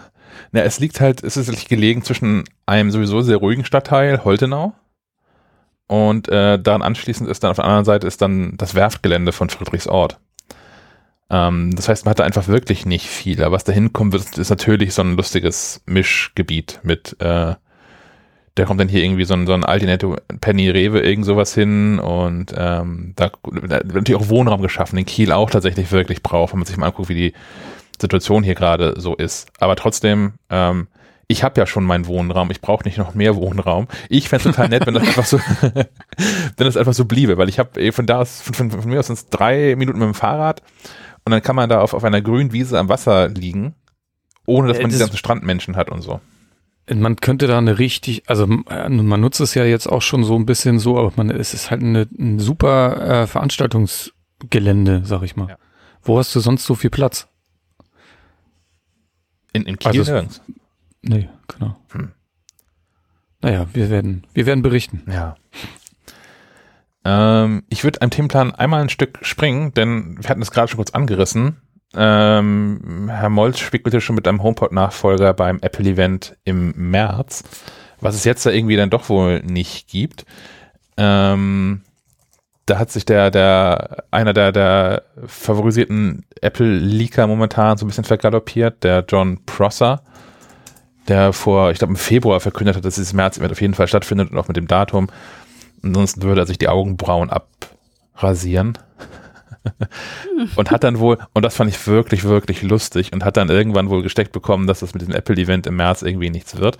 Und hat dann sich da aber so eine, so eine Apple-artige Einladungskarte zurecht ähm, geshoppt, wo im Hintergrund keine, keine Macs und iPhones durch die Gegend geflogen sind, sondern naja, so Elektrorasierer und so. das fand ich schon ein bisschen lustig. Und jetzt hast du natürlich die ganzen Leute, die jetzt irgendwie dann mit, mit großer Häme und Schadenfreude über ihn herziehen und sagen, ja, aber der hat doch irgendwie in neun von zehn, vielleicht hat er recht mit Dingen. Denn das ist total sportlich, da muss man jetzt nicht nochmal irgendwie draufhauen. Finde ich zumindest. Ja. Was es aber noch so als Gerücht gab, ist, dass das eine extra äh, Finte äh, seitens Apple gewesen sein könnte, äh, um, um Browser quasi hochgehen zu lassen, indem man seine Quellen identifiziert. Und äh, da, ich habe es nicht genau verfolgt, aber ich glaube, man geht auch rechtlich äh, gegen den guten Mann vor. Und äh, Apple ist das Ganze natürlich irgendwie so ein Dorn im Auge mit, mit Geheimnisverrat äh, weil äh, ich meine, wir können uns ja auch mal versuchen zurückzuerinnern. Wann sind wir alle das letzte Mal so richtig überrascht worden von einer Apple-Produktankündigung? Ich glaube, das ist schon lange her, ja? Ja. Ja, so, so richtig, wo ich nicht damit gerechnet habe, dass das kommt, so gar nicht. Also es gibt schon Sachen, wo ich über den, den, das Datum überrascht war. Apple Watch, so der hätte ich nicht da schon vermutet, sondern irgendwie vielleicht ein, zwei Jahre später, was auch für alle besser gewesen wäre. Aber da war ich vom, vom Zeitpunkt ein bisschen überrascht. Aber wirklich so Produkte, die man nicht erahnt hätte. Ja, vor allem in der Tiefe, in der man schon über Details Bescheid wusste. Also äh, man konnte ja quasi schon, man wusste nach der nach der Keynote äh, meist ja nicht mehr, als man vorher schon über die ganzen Gerüchte hat irgendwie äh, wissen können. Ähm, also ja, also ich bin schon lange nicht mehr überrascht. Aber mich wundert es eh, dass Apple das so lange, also dass der nicht schon längst irgendwie, keine Ahnung, eingekauft wurde oder weiß ich nicht, wie, wie man den weggekauft Schweigen bringt. es gibt ja auch noch andere Möglichkeiten. oh, bei Biden und Putin. habt ihr das mit, habt ihr, habt ihr Putins Antwort, habt ihr das mitbekommen? Oh, großartig. Nee, Antwort nicht. Ähm, ähm, Joe, Joe Biden, aktuell Präsident der USA, wurde im Interview gefragt, ob er ähm, Wladimir Putin, den Präsidenten von Russland, für einen Killer hält. Und Biden hat Ja gesagt. Und äh, der große Eklat und Russland hat irgendwelche, ähm, ähm, wie heißen die nicht Abgeordneten, sondern Diplomaten, Diplomaten. Äh, abberufen. Und äh, Putin hat in einem Interview äh, jetzt gesagt, dass er ähm, äh, Joe Biden gute Gesundheit wünscht. das gibt noch so einen Nachsatz dazu, dass es irgendwie nicht, nicht als Spaß gemeint ist oder sowas sinngemäß, ne? Aber ich denke so, ja, genau, genau das. So, so ist Putin auch. Der ist schon eine verdammt coole Sau, aber das ist einer der wenigen Menschen, vor denen ich wirklich Angst hätte. naja. Mm, ich bin aber mit diesen Leaks, ich bin auch ehrlicherweise echt hin und her gerissen, weil, also seit die jetzt seit, seit mehreren Jahren ja echt zuverlässig sind, vor allem so spätestens eine Woche vor einem Apple-Event, ähm, hat es natürlich unseren Job deutlich einfacher gemacht. So, man, man kann schon mal anfangen, zumindest so zu den, zu den Artikeln, die wir da nachts meist noch raushauen, zumindest den Faktenteil kann man schon mal vorschreiben und wenn es hier und als Lückentext ist, aber man hat schon mal irgendwie, man fängt nicht bei Null an mit nach so einem Apple-Event und ähm, auch für, einen Podcast, den wir auch dann nach einem Live-Podcast nach Apple-Events, ähm, da kann man sich auch schon mal in den Tagen vorher ernsthaft Gedanken machen, was das eigentlich genau bedeutet, wenn Apple ein Produkt jetzt so rausbringt, wie das die Leaks vorhersagen. Auf der anderen Seite finde ich es als Fan des Ganzen, der ich ja auch immer noch bin, unfassbar langweilig seitdem. Also ich fand es nochmal spannend, letztes Jahr die WWDC Keynote äh, von Apple mir nochmal anzugucken, was die jetzt machen, so mit ohne Publikum und alles online und so. Das fand ich nochmal beeindruckend, wie das so passiert ist und war doch wirklich interessiert dann. Aber sonst ist es halt, es wäre halt schon cooler, auch überrascht zu werden. Ab und zu. Und zwar von, also auch von Produkten. Ne? Also natürlich, was man vorher nie weiß, ist, Apple stellt sich dahin und, und Lisa Jackson geht auf die Bühne und sagt, wir machen jetzt hier folgendes Umweltprogramm oder irgend sowas. Ähm, sowas halt natürlich immer noch irgendwie geheim, weil da auch das Interesse nicht so wahnsinnig groß dran ist. Ähm, aber ja, jetzt irgendwie ein neues Apple-Produkt mal einfach so zu bekommen, ohne dass man das vorher gewusst hätte. Oder wo es denn wirklich auch nur so Insider wissen und nicht die ganze Welt schon. Ne? Ich meine, das iPhone 2007, das haben ja auch schon diverse Leute dann, wenn man wusste, wem, wem man lesen muss, vorher gesagt, dass das kommt. Aber es war halt nicht so, dass das alle erwartet haben. Mhm. So, und jetzt ist ja irgendwie, ja. Naja, mal gucken, wie es mit ihm weitergeht, wenn er jetzt ohne Augenbrauen schon mal rumläuft. Kannst du nur noch Backup die, gehen, meinst du? Die wachsen, die wachsen nach. ja. Und ich finde den ja auch ganz amüsant. So ist es ja auch. Ne? Auch das ist ja, also der, der macht das schon irgendwie ganz auf einem anderen Niveau. Das ist nicht jemand, der dann so irgendwie wie, wie Mark Gurman, der irgendwas gesteckt bekommt, dann dabei, äh, wo ist der aktuell? Bloomberg, ich glaube Bloomberg, mhm, ähm, ja. dann Artikel draus machen. Die haben ja auch immer Hand und Fuß dann, sondern der, der, der Prosser macht ja irgendwie so ein bisschen so ein Event daraus. Das ist so ein bisschen Stefan Raab-artig, randalig laut unterwegs dabei. Das finde ich ganz amüsant. Ja, gibt das Problem für Apple ist auch, dass das ja ein, ein Business für den Mann ist. Ja. Und ähm, dass dann jemand quasi mit, mit, dem, mit den Geheimnissen anderer Leute äh, sein Geld verdient, kann man zumindest drüber diskutieren, ob das tatsächlich so cool ist. Obwohl wir natürlich irgendwie äh, jetzt an der Stelle, an der wir sitzen, auch äh, davon profitieren, weil natürlich interessiert das die Leute auch und nicht jeder folgt irgendwie Prosser auf seinem Twitter-Account. Ähm, ja. Aber, aber äh, äh, Bottomline, äh, kein Event im März. Ich glaube, das ist, kann man jetzt schon mit ziemlicher Sicherheit ich habe noch keine Einladung bekommen. Es hätte am 24. stattfinden sollen, so bisher die Gerüchtelage. Ich glaube, da kommt nichts mehr. Nee, das wäre überraschend. ja, ja, ich denke ich denk auch. Aber es hieß ja jetzt nun von, von einem guten äh, Herrn, äh, der da bei Bloomberg schreibt, ähm, dass zumindest für den April doch sicher sei, dass neue iPads kommen. Ähm, und äh, dann das Event wahrscheinlich äh, nicht aufgehoben oder aufgeschoben sei und man dann im April mit, mit Neuheiten wird rechnen können. Also irgendwas wird hier passieren müssen, weil ich meine, äh, jetzt haben wir ja schon Ende März und so viel ist noch nicht passiert. Kann es sein, dass irgendwas einfach noch mehr Zeit braucht, dass Apple deswegen das tatsächlich verschoben hat? Das könnte nämlich auch erklären, warum dann so, ein HomePod ohne Nachfolge abgekündigt wird. Also, dass sie da jetzt einfach schon rechtzeitig im, keine Ahnung, Januar, Februar äh, angefangen haben, die Produktion runterzuschrauben, weil sie wussten, aha, es kommt eh bald das neue Ding und das alte verkaufen wir dann nicht mehr. Ähm, und da, da eine interessante Notiz, ich habe da mal so in einem MacRumors Forum war das, glaube ich, quer gelesen und die Beobachtung der Leute, die da jetzt so äh, auf den letzten Drücker nochmal einen HomePod kauften, sagten auch, das äh, Produktionsdatum wäre quasi immer irgendwie 2000 18 oder sowas gewesen. Also die haben wohl irgendwie einmal eine, eine große Menge HomePods produziert und äh, dann kam da wohl irgendwie nichts mehr nach. Also das schien irgendwie Lagerware zu sein. Ähm, ich habe da nur so ein bisschen quer gelesen, aber halt jetzt auch nichts gefunden von Leuten, die sagen, nö, meiner ist 2021 oder so. Ähm, und die Nachfrage schien ja auch tatsächlich jetzt nicht so wahnsinnig groß zu sein.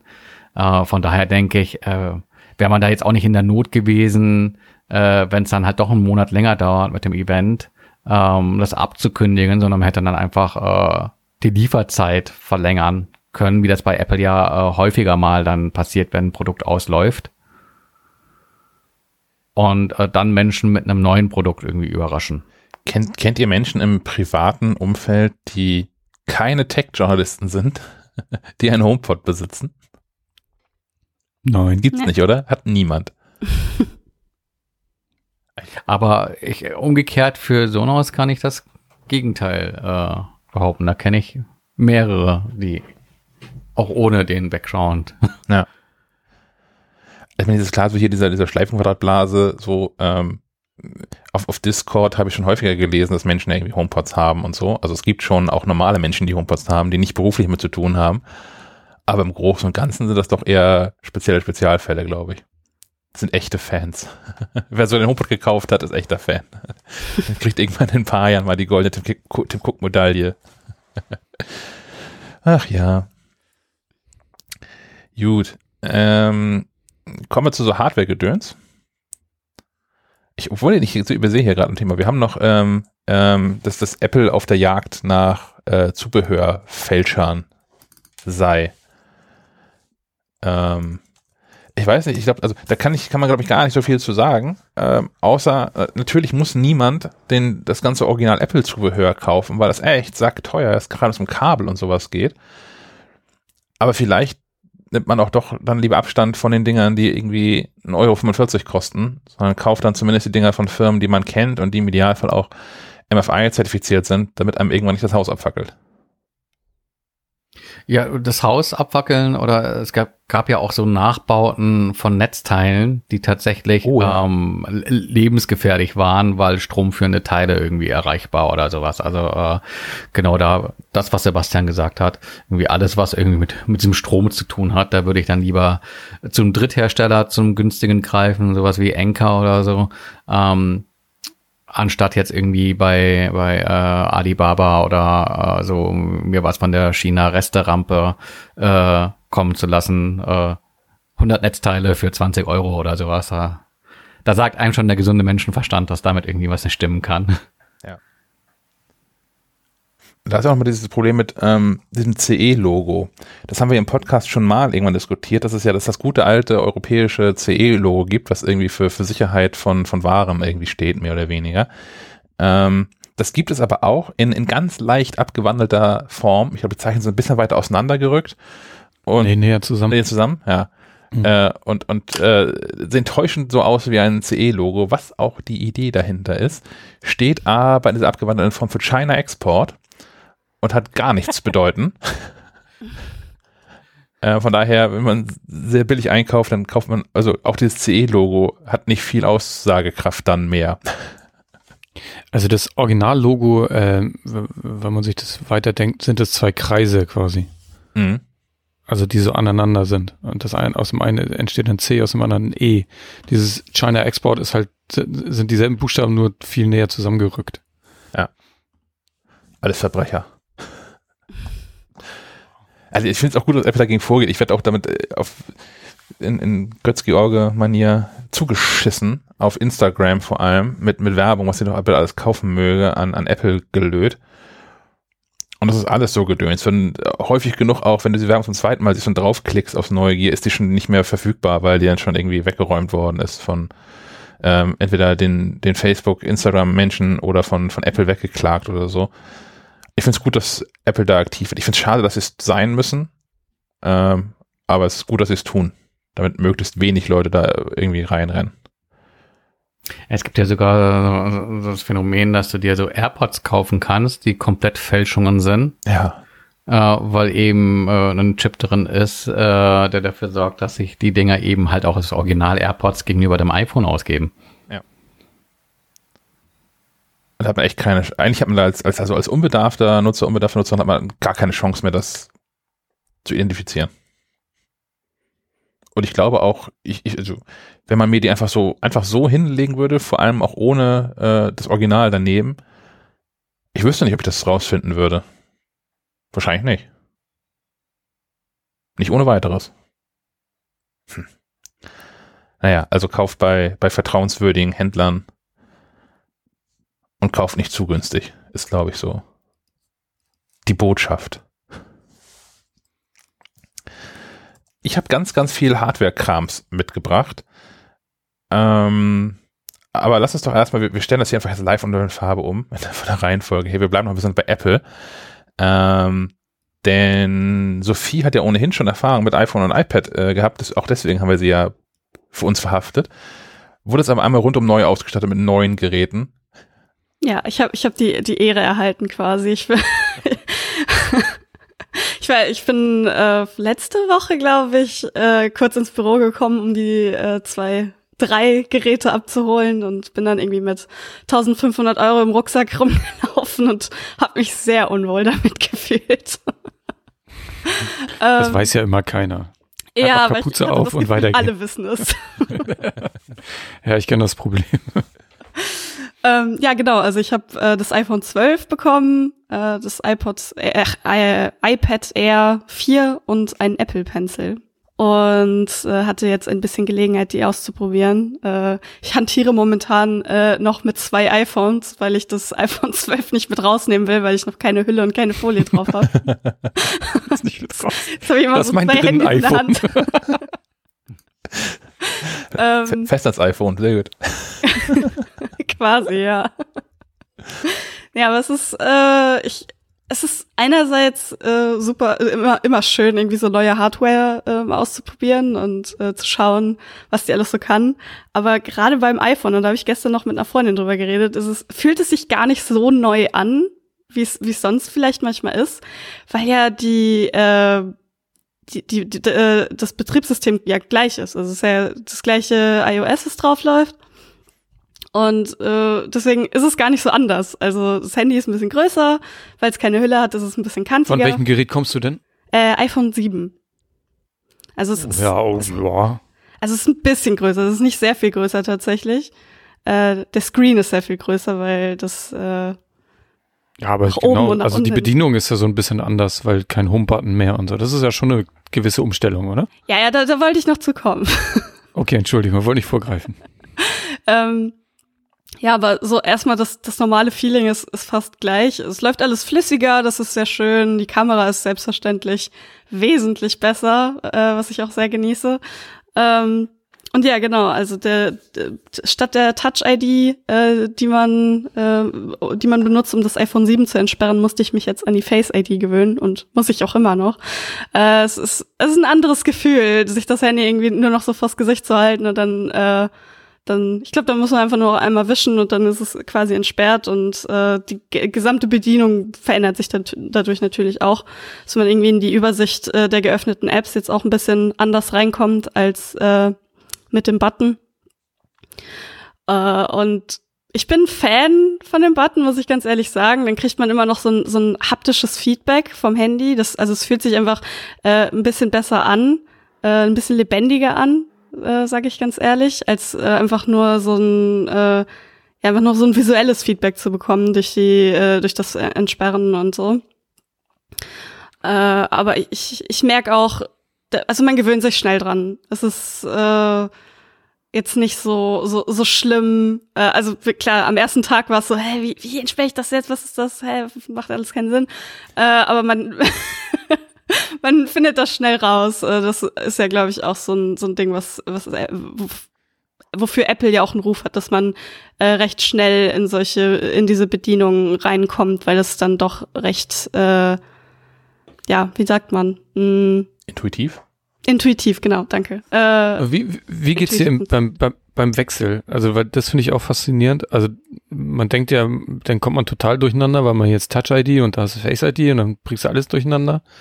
Aber mir war das so immer, ähm, dass man anhand schon an der Form des Telefons merkt oder dass er, man die Muskeln sich erinnern, ah, jetzt muss ich das machen, jetzt muss ich das machen. Also, dass man da gar keine Umstellung hat. Wie geht's dir da? Weil du jetzt ja Ähm, beides gleichzeitig benutzt. Es ist schon, also es fühlt sich schon anders an, denn das, äh, das iPhone 12 zu entsperren. Manchmal erwische ich mich dabei, wie ich nach dem, nach dem Button noch suche. Okay. Ähm, Gerade wenn ich wirklich äh, irgendwie in die Übersicht äh, der offenen Apps rein will, dann, dann merke ich das sehr, sehr stark, dass ich da einfach, weil das ein komplett anderer äh, Vorgang ist quasi, um das zu öffnen. Ähm, aber ansonsten geht's. Also es ist, es ist noch so ein bisschen, äh, es funktioniert, also es funktioniert wesentlich besser mit dem iPhone 12 in diese Code-Eingabe zu kommen, als mit dem, äh, mit dem Button. Sag ich auch ganz ehrlich. Äh, weil da muss man einfach damit leben, dass man einfach seinen Finger ein paar Mal drauflegt und irgendwann funktioniert's nicht mehr und dann, dann, ah ja, jetzt muss aber dein Code eingeben und das, da kann man, das kann man nicht so richtig steuern. Äh, es geht mit der, ähm, mit der Face ID irgendwie ein bisschen besser. Aber ja, ansonsten kommt man schnell rein, würde ich sagen, insgesamt. Ähm, und äh, ich bin, ich, ich bin ja eh immer schon ein großer Fan von iPads gewesen. Äh, hat, hatte sehr viel Spaß mit meinem, äh, ich weiß gar nicht, was ich für ein iPad hab, hatte vorher. Es ist ein ganz altes Gerät, das hatte ich schon, das war schon alt, als ich es gekauft habe. Ähm, hat aber immer gut funktioniert. Äh, ich war immer sehr zufrieden damit, äh, habe dadurch auch irgendwie noch ein bisschen mehr darüber, also es mehr schätzen gelernt, wie gut diese äh, ganzen Apple-Geräte miteinander so kommunizieren und in, miteinander äh, arbeiten. So synchro- synchronisierte Kalender und so, das hatte ich vorher alles nicht in der Form. Ähm, und äh, ja, synchronisierte Foto, Fotobibliothek und so weiter, dass man an verschiedenen Geräten noch die gleichen Bilder sich anschauen kann und so. Ich weiß, dass es, heutzutage ist das quasi normal, aber als ich das neu hatte, fand ich das sehr schön. Und äh, ja, jetzt mit dem mit dem neuen iPad ist es äh, durch den gerade durch den Pencil äh, auch eine ganz ganz andere, also neue Form, dieses Gerät irgendwie zu erleben, weil äh, ich das sehr genieße, damit handschriftlich Notizen zu machen. Also ich hätte es nicht gedacht, dachte, es wäre so eine kleine Spielerei mit diesem, mit diesem Stift. Und da ich selbst jetzt nicht so zeichenbegabt bin, wo ich irgendwie dachte, dass so das, was man dafür am meisten benutzt wahrscheinlich, also Künstler benutzen das wahrscheinlich häufig, die digital zeichnen, äh, aber selbst für mich, als jemand, die das nicht kann und das äh, dafür leider auch keine Zeit hat, das so richtig zu lernen, äh, ist ja trotzdem sehr sinnvoll. Also ich, ich verbrauche weniger Papier. Das ist an sich schon eine nette, ne, nette Nebenerscheinung und äh, dadurch, dass man da ja auch zum Beispiel ähm, Notizen dann markieren kann und die auf dem auf dem Dokument selber verschieben kann. Äh, das ist, das ist so ein Feature, was ich immer wollte bei meinen handschriftlichen Notizen. Das hätte ich mir immer gewünscht und deswegen habe ich im Studium auch aufgehört, handschriftlich mitzuschreiben, weil immer, man immer noch irgendwie gedacht, ah, hier muss ich noch was ergänzen und äh, da, da und hier und jenes noch und das geht jetzt mit dem, mit dem Gerät äh, und dem iPad. Das ist sehr cool und ich genieße das ich, sehr. Welche App nutzt du für deine Notizen? Äh, die Notizen-App momentan. Okay. Ähm, Müsste ich, als, müsste ich vielleicht mal ausprobieren, was es sonst noch so gibt. Als redaktionsinterner ähm, äh, Geheimtipp hat ja Kasper damals, glaube ich, äh, GoodNotes eingeführt, ne? Hm, okay, das schaue ich mir noch, mal an. Was noch hochgehandelt wird, ist Notability. Ähm, die haben jetzt auch eine neue Mac-App, ähm, die mit Mac Catalyst ähm, portiert wurde. Das heißt, du hast ähm, da die Annehmlichkeit, dass du die gleiche App, die du auf dem iPad nutzt, quasi so mit ein paar Anpassungen für macOS halt so auch auf dem Mac äh, verwenden kannst. Das ist natürlich ganz nett, insofern du dann ein konsistenteres Nutzererlebnis hast. Ja. Aber das ist bei der Notizen-App, die natürlich vom äh, System aus schon vorinstalliert ist, äh, auch so gegeben. Aber du hast natürlich in, in so Apps von Drittherstellern nochmal ganz andere Möglichkeiten. Mhm, ja, GoodNotes ist auch super. Also das habe ich hier auch drauf. Ähm, ich, ich bin immer so äh, zwischen den Welten. Ich probiere mal das aus, mal das aus. Aber äh, insgeheim lande ich tatsächlich der Einfachheit halber auch immer bei der Notizen-App von Apple. Ähm, weil es meistens keine handschriftlichen oder sonst irgendwie fancy Notizen sind, sondern ich tippe da einfach Dinge rein und will die an einer Stelle sammeln. Und da ist das der Weg des geringsten Widerstands, weil auf jedem Gerät, wo ich mich mit meiner Apple ID anmelde, habe ich die dann auch, auch schon gleich im Zugriff, ohne dass ich noch irgendwie eine, eine weitere App hätte installieren müssen. Ja, genau. Also es ist bei mir auch, also aus komfortablen Gründen auch einfach äh, Notizen weiter benutzt. Ich lande ja für Notizen nach wie vor immer wieder auf Papier. Also ich habe alle Apps durchprobiert. Ich finde die auch alle toll. Ne? Also ich finde, ich finde es großartig, was die Notizen-App einem für Möglichkeiten bietet. Ich bin auch als als Kasper uns damals einmal vorgetanzt hat, was in, in, in GoodNotes irgendwie funktioniert, war ich da auch schwer begeistert von. Habe es auch alles ausprobiert und auch für einen Monat gemacht. Aber jetzt ist gerade, ich habe hier wieder einen normalen Schreibblock neben mir, weil das doch irgendwie, das ist halt, das ist halt immer da, das liegt immer da, das funktioniert immer. Der liegt auch nur hier an meinem Schreibtisch. Den muss ich nicht erst nochmal zufällig aus dem Wohnzimmer wieder hochholen, damit, damit ich hier schreiben kann. also nicht, bei mir, ja. Also bei mir ist es mit dem iPad, das liegt auch eigentlich nur hier am Schreibtisch. Also ich benutze das gerade sonst nicht, weil wenn ich irgendwas, äh, wofür ich früher das iPad immer benutzt habe, war irgendwie Serien im Bett schauen oder so. Das mhm. mache ich nicht mehr. Ich habe auch keine Zeit mehr dafür. ähm. Geht sonst aber auch hervorragend. ja, auf jeden Fall äh, habe ich das auch immer hier liegen und ich habe halt gemerkt, jetzt äh, ich, ich schrei äh, schreibe auch sehr gern handschriftlich Dinge auf, weil ich mir die dann besser merken kann und besser dabei nachdenken kann. Ähm, aber durch die viele Zettelwirtschaft, ich hatte dann eine Zeit lang Anfangs Arbeitszeit hier sehr viele Zettel rumfliegen, wo ganz viele unterschiedliche Informationen standen äh, und die dann immer noch mal irgendwie zu übertragen in irgendeiner meiner Notizen, äh, also entweder bei Notizen oder bei OneNote, ähm, fand ich dann auch ein bisschen nervig. Und äh, das ist jetzt eine nette, nette Lösung dieses Problems für mich geworden nutzt ihr, die jetzt ja alle ein iPad und unseren Stift habt, ähm, den für, für Texteingaben? Also ich erwische mich dabei, dass ich immer häufiger das iPad ohne Tastatur nutze, weil ich ohnehin, also vor allem wenn ich nicht lange Text schreibe, wenn ich eine Mail schreibe, dann habe ich Tastatur dran. Aber sowohl jetzt so für, für die, für, für, ich suche was bei Google oder keine Ahnung, schreibe eine kurze Nachricht an jemanden, eigentlich auch gar nicht mehr die Bildschirmtastatur verwende, sondern tatsächlich dieses, dieses äh, Scribble nutze und mit, mit, mit dem Pencil handschriftlich Dinge einfach reinschreibe das habe ich, ich habe das ausprobiert, das hat nicht gut funktioniert. Ich habe so eine so eine Mischung aus Druck und äh, Schreibschrift. in meiner Handschrift und das sieht, also da kommt ganz viel Kauderwelsch bei raus.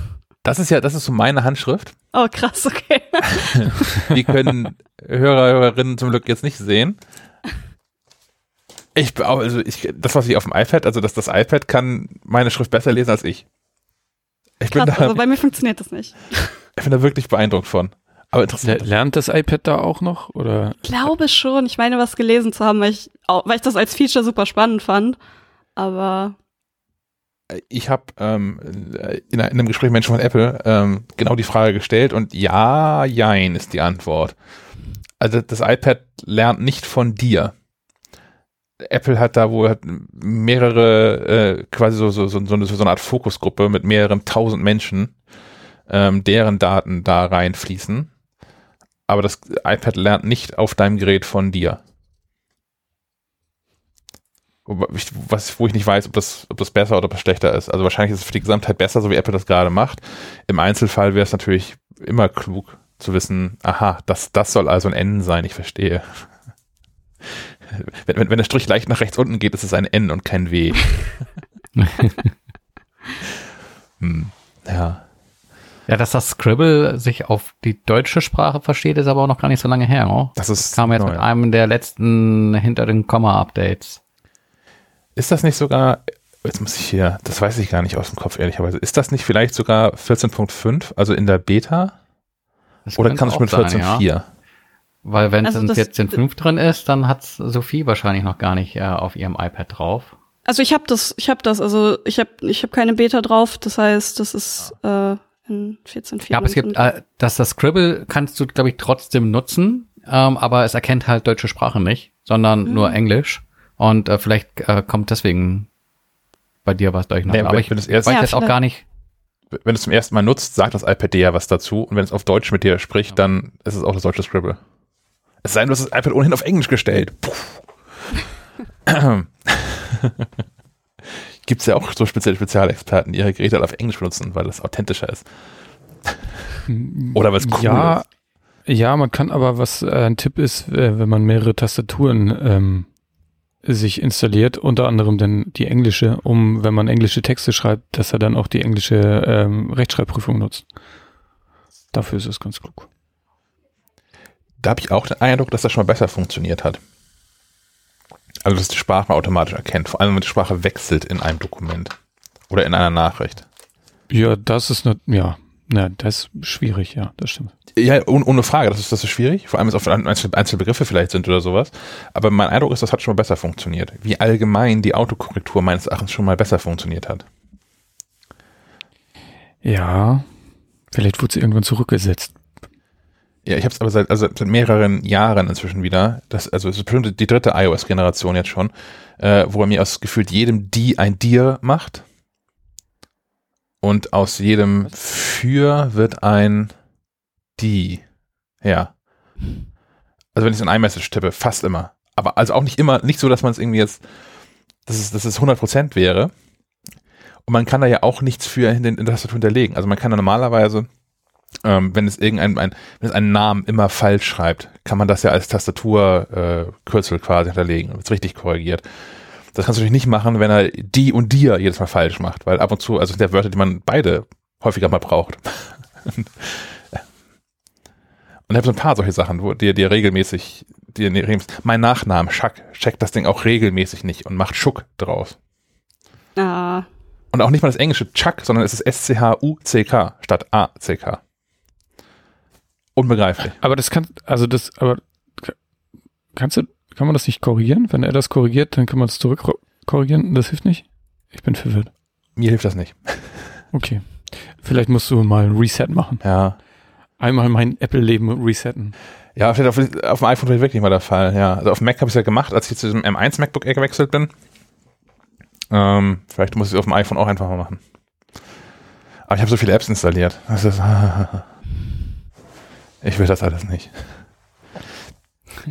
Naja. Du hast so, das, das ist aber auch so ein Phänomen, das ich von mir kenne. Man hat irgendwie so Angst, äh, irgendwie mal jetzt einen, einen Strich zu ziehen und ein neues System aufzusetzen, weil man ja ach so viele Apps installiert hat. Aber äh, genau diese Gelegenheit äh, zu nutzen, um mal auszumisten, ist äh, ja meist gar nicht so verkehrt, weil dann stellt sich heraus, dass von den äh, 398.000 Apps, die man installiert hat, äh, genau elf regelmäßig genutzt werden. Äh, man Unmengen an, an äh, Speicherplatz zurückgewinnt äh, und sich auch gar nicht mehr darum kümmern muss, dass äh, so viele Apps aktuell gehalten werden und man unterm Strich eigentlich nur Zeit und Nerven spart, wenn man sich einmal die Zeit nimmt, da äh, aus, auszuräumen. Ich, ich habe tatsächlich, also ich habe wirklich wahnsinnig viele Apps. Das sind, ähm, ich, ich versuche hier gerade mal, wo ist das hier nebenbei? Einstellungen, allgemein, Info ist das wahrscheinlich, ne? Ja, Info. Ähm, hier sind aktueller Zeitpunkt jetzt sind hier 265 Apps drauf. Ja, die verwende ich nicht alle täglich. Das ist, das ist durchaus richtig. So. Ähm, und auch, also Ich hab- es fängt schon an bei den, bei den 323, Entschuldigung. Siehst du? Ich wollte mal drüber. Ich meine, es fängt schon bei den News-Apps an. Ich gucke nicht jeden Tag in die, in die App von BBC News und ich gucke auch nicht jeden Tag in NDR Info rein, weil ich auch noch Tagesschau, Deutschlandfunk und Zeit und Heute und sowas habe. Ich habe aber keinen Bock, die jedes Mal neu runterzuladen, wenn ich mal reingucken möchte. Ich habe einen, einen wahnsinnig aufgeblähten ähm, Ordner hier mit, ich weiß nicht, wie das ist, 30, 35 Apps sein, die sich nur um Reisegedöns kümmern. Also in, in Zeiten, wo nicht Pandemie ist, bin ich halt häufiger mal in München, in Berlin, in Hamburg unterwegs und mit dem ÖPNV und Hotels und so. Und ich habe null Bock, dann in, in Berlin wieder in irgendeiner S-Bahn zu stehen, erstmal diese BVG-App runterzuladen, dann geht der Login wieder nicht, weil irgendwas sich geändert hat und ich kram das auf ein Passwort irgendwie raus und dann stellt die App fest, oh, du warst aber lange nicht mehr hier, neue Kreditkarte eintragen bitte. Und dann stehe ich eine Viertelstunde am Bahngleis, bevor ich dann äh, endlich mal ein Ticket gekauft habe. Das will ich alles nicht, deswegen bleibt da alles schön drin. Genauso mit den Hotels, die ich auch nur einmal im Jahr besuche, aber dann einfach damit mit der App einchecken kann und alles ist gut. Und also, das ist echt so ein bisschen Bequemlichkeitsding, auch ja. Aber auf der anderen Seite kostet es mich auch wahnsinnig viel Zeit, wenn ich das dann jedes Mal neu raussuchen muss und runterladen muss. Vielleicht helfen da dann irgendwann diese, ähm, oh, wie heißt es bei Apple noch? App, Clips. App-Clips, genau. Wenn das soweit ist und man Ja, das irgendwie scannen kann und gut ist, aber soweit ist das halt Das- irgendwie nicht. Das iPhone macht es einem ja auch ähm, schön einfach, ne? Und dadurch, dass sie die, die, die, den Speicherplatz selbst verwaltet, das Telefon, und bei Bedarf einfach hier Call of Duty wieder runterschmeißt, wenn man das lange nicht gespielt hat. Ja. So supi. Ja. Soll der das doch regeln? Der weiß doch eh, wie viel Platz er braucht. Auch, auch das, ja. Also- ich meine, ja, das auch ein paar Apps, Der Telefon. Ich habe ja bestimmt auch irgendwie noch zehn Apps drauf von Geräten, die ich mal getestet habe oder die sich hier noch irgendwie in irgendeiner Form von Test befinden. So geschenkt. Das ist aber irgendwie ein Bruchteil von den Apps, die ich hier wirklich drauf habe. Und das ist die ich halt, die ich auch echt gelegentlich nutze. Ich habe hier von, von, von Brewdog eine App drauf. Das ist eine Brauerei, an der ich Anteile besitze. Ähm, Das klingt jetzt geiler, als es ist. wieso? Der euch Anteile. Das verstehe ich nicht. naja, aber da, da kann man halt auch, wenn man in einer, einer Bar ist, kann man da in so Bars einchecken und bekommt irgendwelche Lust, Goodies und Rabatte und all sowas. Und ich, ich bin dann einfach, ich habe gar keine Lust, der Typ zu sein, der dann irgendwie spontan in Hamburg äh, vor der, vor der Brewdog Gastronomie landet. Ich muss ja noch kurz das App installieren und runterladen. Ich muss ja noch mal schnell diesen WLAN-Passwort irgendwie irgendwo erfragen, damit ich Dinge runterladen kann, weil hier drin nur Edge ist, bevor ich was bestellen kann. Und alle sind genervt und warten. Das, das bin ich nicht, das will ich nicht sein. Und dann Spiele. Spiele habe ich auch noch und nöcher hier drauf, die ich alle nicht nutze. Ich, ich spiele auf dem iPhone einfach Aber ich will sie haben. in, in, in großer Langeweile. Oder wenn ich nicht mehr angefixt bin, wie, wie neulich vor, vor drei, vier, fünf Episoden hat, hat Stefan hier ähm, Spire Blast vorgestellt. Das habe ich noch drauf und das spiele ich auch regelmäßig, wenn ich Geheim, Langeweile habe. Ge Geheimtipp, es kam jetzt dieser Tage ein Update raus mit einem Arsch voll neuer Levels. Mist. Oder was ich auch gespielt habe, ist ja, letzte Episode, vorletzte Episode hat Sven hier dieses, dieses Queen-Spiel vorgestellt. Äh, Rock World, irgendwas. Irgendwie sowas. Mhm. Ja. Aber sonst die anderen, die anderen 15, 20 Spiel-Apps hier könnte ich, glaube ich, alle mal irgendwie löschen. Seit äh, Quizduell so eine Werbehölle geworden ist, ist das, nutze ich das eigentlich auch nicht mehr. Hallo, was mit Kitty Letter? Das habe ich noch drauf tatsächlich. Scheiße, ja. Ja, von, von, ach, wie heißt er noch? Heißt er nicht auch? Oatmeal. Ja, genau, die Oatmeal. Ja. Und ich habe noch an zwei alte Spiele. Das sind nämlich die ältesten Spiele, die ich glaube ich insgesamt habe. Die nutze ich, spiele ich noch ab und an mal. Threes, die haben gerade ein Update bekommen. Und äh, Rules, Rules von den Coding Monkeys. Da muss man sich so Dinge merken. Da bin ich super drin. Naja, es hat, es hat halt mehrere Level und äh, man, man fängt halt, man steigt halt ein und ähm, äh, die Aufgabe ist, tippe, tippe blaue Viecher an. Also sind irgendwie so, so ein Feld 4x4 Memory-Karten und da äh, erscheinen verschiedene Dinge drauf. Ich habe hier ein grünes Telefon, ich habe hier einen blauen Wal, ich habe hier einen roten Teufel, ich habe hier einen grünen Teufel, ich habe hier einen blauen Roboter. Und das ist die erste Aufgabe, irgendwie tippe blaue Dinge an. Und dann kommt das nächste Level und das ist dann tippe auf grüne Roboter oder irgendwie sowas. Du musst aber immer von vorne anfangen. Das heißt, du musst dir die Level nach und nach merken und es in der Reihenfolge abarbeiten. Ich packe meinen Koffer und nehme einen Manga ja. mit. Nee, egal. Als, als Lokalpatriot müsstest du eigentlich auch noch Tiny Wings installiert haben. Ist auch ein alter Schinken, aber der Programmierer stammte, ich weiß nicht, ob er immer noch in Kiel lebt, aber ursprünglich äh, kam er aus Kiel, glaube ich. Äh, Andreas äh, schieß mich tot. Illinger. Äh, genau. Und äh, das war, glaube ich, auch so der erste Millionen-Hit in, in Deutschland im App Store. Das glaube ich auch, ja. Das war damals eine große Nummer. Und ich glaube, das Spiel bekommt immer noch Updates. Also ich schmeiß das auch ab und zu nochmal an und rutscht da so eine Runde mit dem Vogel über, über die Wiesen. ja. Hm. naja, jedenfalls, ihr seht, es gibt gar keinen Grund, dass ich hier irgendwie Apps rausschmeiße. Ich brauche die alle irgendwie ständig. Ja, du, du hast aber auch das 512 Gigabyte iPhone, oder? Gibst du? Das, ja. ja. ja. Punkt. Aber es ist, ähm, ich finde jetzt hier, wir haben darüber gesprochen haben, ich bin das mal durchgegangen. Und ich würde sagen, dass bei diesen 200, knapp 260 Apps, oder was ich da gerade erzählt habe, äh, abgesehen von den Apps, die ich habe, entweder weil ich die Apps getestet habe, noch nicht gelöscht habe, oder weil sie zu Geräten gehören, die ich aktuell teste, das sind vielleicht so insgesamt 20 oder sowas. Also das ist 240 Apps sein. Und wenn ich hier so durchscrolle, ich glaube nicht, dass da jetzt eine dabei ist, die ich jetzt in den letzten drei Wochen so gar nicht gestartet hätte, mit Ausnahme du kannst das dir ja anzeigen lassen. Äh, in den Einstellungen kannst du dir ja anzeigen lassen, wann die App zuletzt benutzt wurde. Ähm, das. Ich müsste gucken, wo sich genau diese Einstellung versteckt, aber irgendwo gab es das wohl. Tatsächlich ist das, das ist mir unbekannt. Haben wir neulich darüber gesprochen, dass niemand mehr die Chance hat, überhaupt alle iPhone-Features zu kennen? Naja. Vielleicht habe ich das auch in einem meiner fieberhaften Träume, aber. Ja, vielleicht, vielleicht fällt es dir noch ein. Ich, ich gehe jetzt einfach mal weiter zu ähm, den, den, den Hardware-Geschichten und mache dafür mir weiter. Ich habe eine Sache, die ist, die ist vor allem. iPhone-Speicher. Ähm, ha. Schau, so, so schnell kann es sein. Einstellungen, dann ähm, allgemein, dann iPhone-Speicher und dann rödelt er so ein bisschen äh, hin und her und sagt einem, wann man die App zuletzt benutzt hätte. Ähm, also jetzt hier beispielsweise Musik äh, zuletzt benutzt gestern, aber ich kann irgendwie noch weiter nach unten scrollen. Wie ist das dann sortiert? Das lädt hier gerade sehr, sehr lange. Denke. Das ist nach der, nach der App-Größe, äh, oder? Äh, ja, nach der App-Größe, genau. Ich gucke mir das mal an. Also und da gibt's auch Apps, da steht gar nichts hinter. Die sind dann wahrscheinlich Ewigkeiten nicht mehr genutzt worden, aber äh, tendenziell kannst du da natürlich schon erkennen, äh, wenn da so eine App Ewigkeiten äh, nicht mehr äh, genutzt wurde, dann kannst du sie vielleicht auch runterschmeißen und ein bisschen Platz sparen, weil halt nicht jeder so ein 512 Gigabyte Speichermonster hat. Also ich kenne genügend Menschen, die haben so eine 64 Gigabyte Variante und die haben schon immer Hassel mit äh, ihre Fotos irgendwie untergebracht be zu bekommen.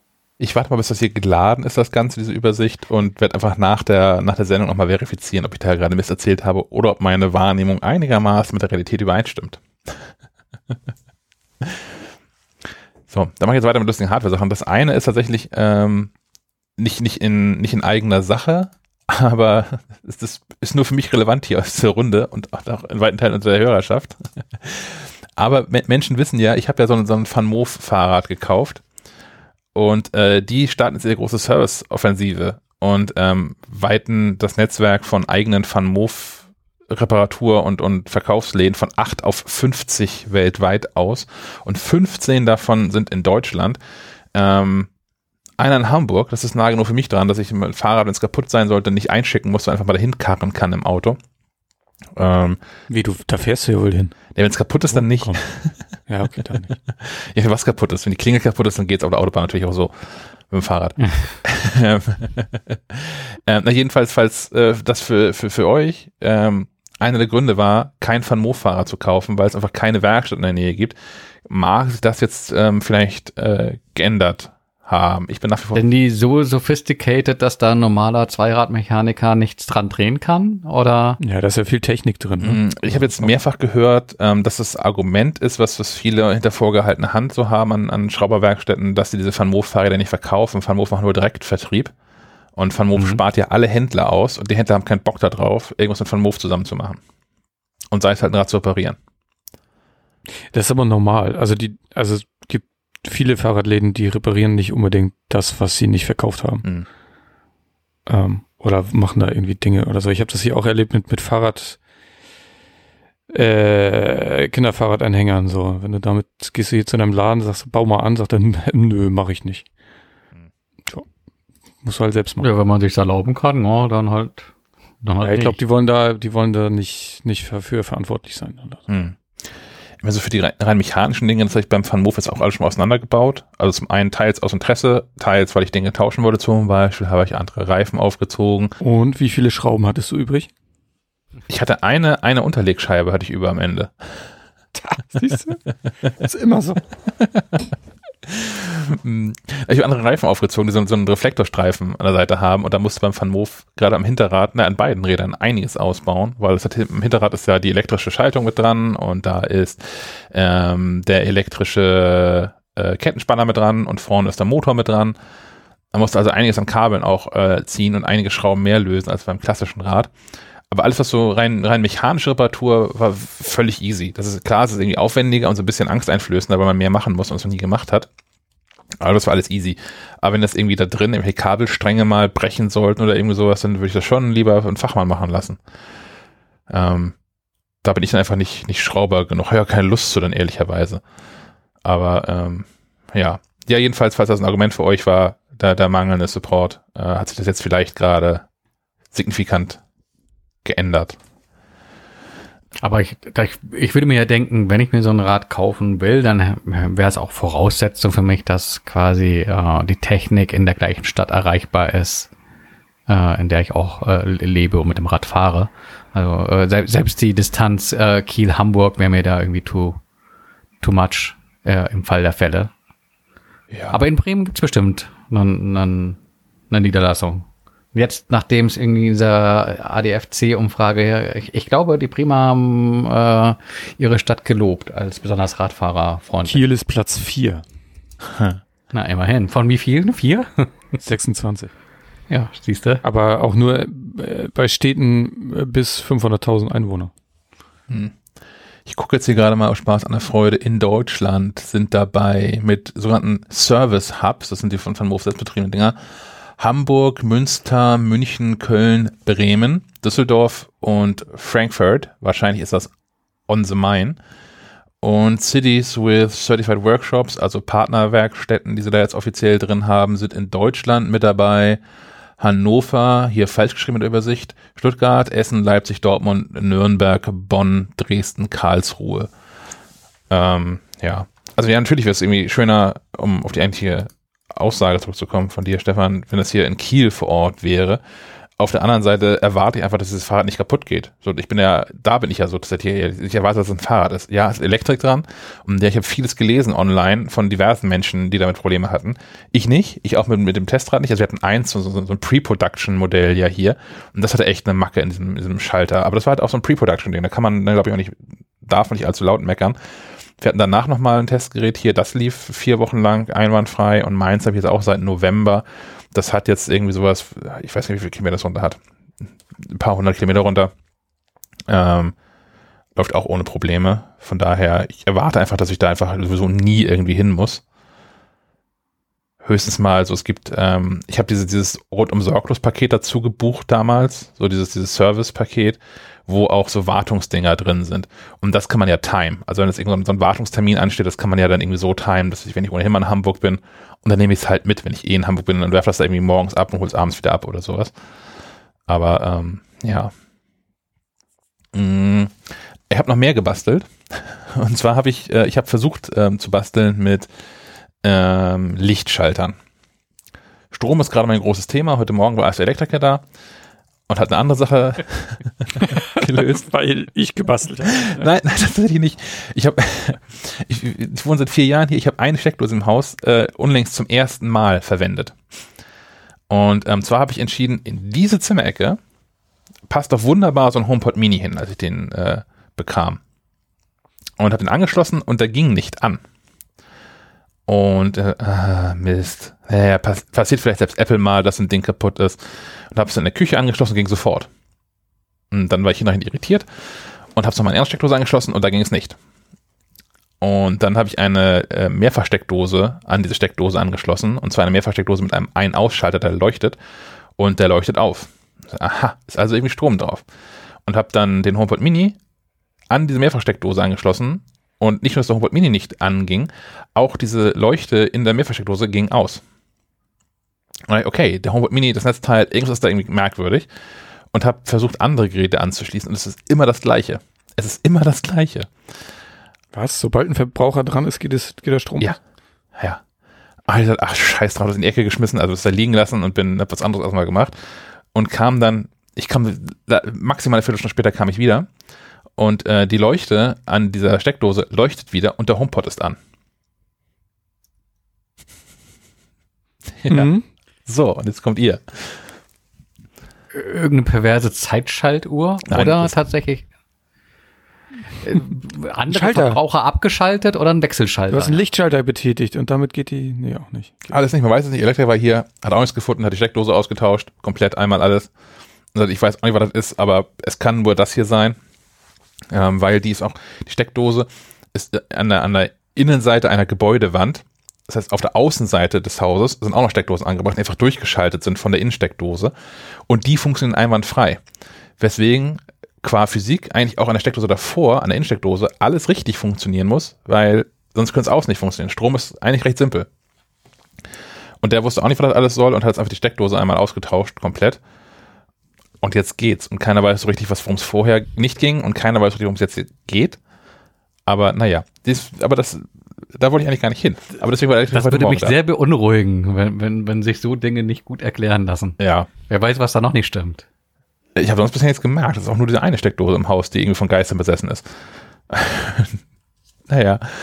Mm, Ich habe, das habe ich ja schon mal erzählt, äh, mit, mit angefangen mit Lichtschalter rumzubasteln. Und zwar habe ich aktuell über ganz vielen normalen Lichtschaltern hängen nochmal an die Wand geklebt so Philips Hue Lichtschalter, was eine mittelschwere Katastrophe ist. Also optisch ist es eine Katastrophe und benutzungstechnisch auch. Ich kriege das hin, niemand sonst kriegt das hier hin, wenn Leute hier zu Besuch sind, auch egal wie oft sie zu Besuch sind. Egal wie lange sie bleiben. nicht beim Betreten des Hauses direkt einen Schaltplan mit? Oder? Ja. Sonst gibt das WLAN-Passwort nicht. Das muss auswendig gelernt werden. naja, ähm, es gibt ja vermehrt so, ähm, so, so, so kleine Bauelemente, die man äh, in die Schalterdosen mit einbauen kann, in die Wand rein. Ähm, das habe ich hier an einer Stelle auch schon erfolgreich gemacht. Das ist aber auch die einzige, die, die einzige Lichtschalter, der mit drei Adern angeschlossen ist. Alle anderen sind hier sehr alt und sind nur zweiartig angeschlossen. Ähm, den fehlt also ein, ein Leiter, der äh, dann diesen, diesen Mini-Computer, den man da quasi einbaut, dauerhaft mit Strom versorgt. Jetzt gibt es unter anderem von Akara, A-Q-A-R-A, ähm, eine, eine Lösung, die das Ganze ähm, auch ohne den dritten Leiter möglich machen möchte. Äh, ist man auch schnell 100 Euro los, also man also 30 Euro für den Schalter, man braucht aber noch eine weitere, so, so eine, eine weitere lustige Bridge, die das Ganze dann HomeKit-kompatibel macht. Das ist also ganz schön teuer und eigentlich wollte ich es auch gar nicht haben, aber ich habe es mir bestellt, um es getestet zu haben wenigstens. Und ähm, technisch funktioniert das alles. Ich habe es trotzdem alles zurückgeschickt, weil dieses Bauelement so groß ist, dass es bei mir nicht in die Dose mit reinpasst. Mit den ganzen Kabeln, die da ohnehin schon drin sind. Das war ein bisschen doof. Aber ähm, rein, rein technisch ist das eine total clevere Lösung, eine gute Lösung. Man braucht auch nicht viel Vorkenntnisse dafür. Ähm, dieser, dieser Akara, ich glaube, heißt T1 oder irgendwie sowas, der Schalter, ähm, den gibt's auch in einer Version mit äh, für Anschlussmöglichkeit mit drei Adern. Ähm, in der Version, die ich hatte, bietet er genau äh, vier, vier Litzen, wo man Drähte reinstecken kann. Und man zieht die einfach aus dem bestehenden Lichtschalter raus und steckt die an die richtigen Stellen in dem, in dem äh, Akara-Dings rein, schraubt die fest und braucht dann noch zwei weitere Adern. Da muss man einfach mal in den lokalen Baumarkt gehen und ähm, die entsprechenden äh, Adern kaufen. Farbe ist übrigens egal. Das hilft immer wiederfinden, aber technisch ist die Farbe völlig egal. Man kann die von derselben Rolle kaufen. Braucht nur ein paar Zentimeter von. Wichtig ist, sie sollten so anderthalb Millimeter, äh, Quadratmillimeter Durchschnitt haben.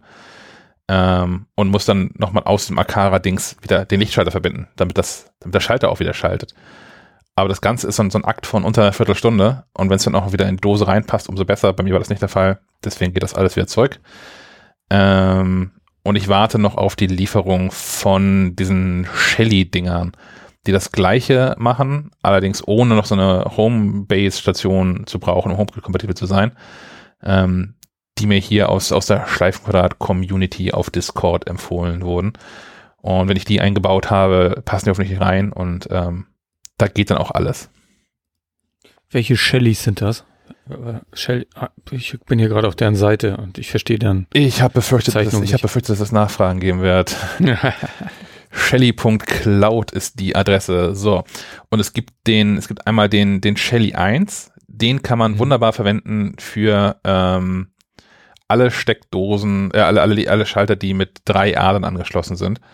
Und es gibt den Shelly 1L. Mhm. Ja, genau. Das ist der Shelly 1L, ist derjenige, der auch ohne Neutralleiter funktioniert. Also falls ihr Lampen habt, die mit nur zwei Drähten angeschlossen sind, oder Schalter, die schon mit zwei Drähten angeschlossen sind, ähm, dann ist der Shelly 1L der richtige. Und das ist auch alles, also ich habe das mir angeguckt und durchgelesen und Videos geguckt, das ist auch alles hinreichend easy. Das Ding kommt mit einem eigenen kleinen Webserver drauf. Das heißt, man muss sich einmal danach mit dem, mit dem WLAN für diesem Gerät verbinden und kann es dann ins eigene WLAN äh, einbringen und kann dann eine, auch mit einem relativ einfachen Prozess, in dem man einfach eine bestimmte Adresse, Webadresse eingibt, äh, auf diesem Webserver kann man äh, ein, ein Firmware-Update laden und das macht das HomeKit kompatibel. Äh, ich erwarte, dass ich damit in unter 10 Minuten durch bin, wenn die Dinger da sind. Aber ähm, ja. Kosten 9,08 Euro. Ja. Unter Umständen muss man einen Widerstand dazu kaufen, weil diese ähm, Shelly 1L Dinger, brauchen, um zu funktionieren, äh, am Ende ein Verbraucher, der mindestens 20 Watt abnimmt. Das tun viele LED-Lampen, die man heute reingeschraubt hat, schon nicht mhm. mehr.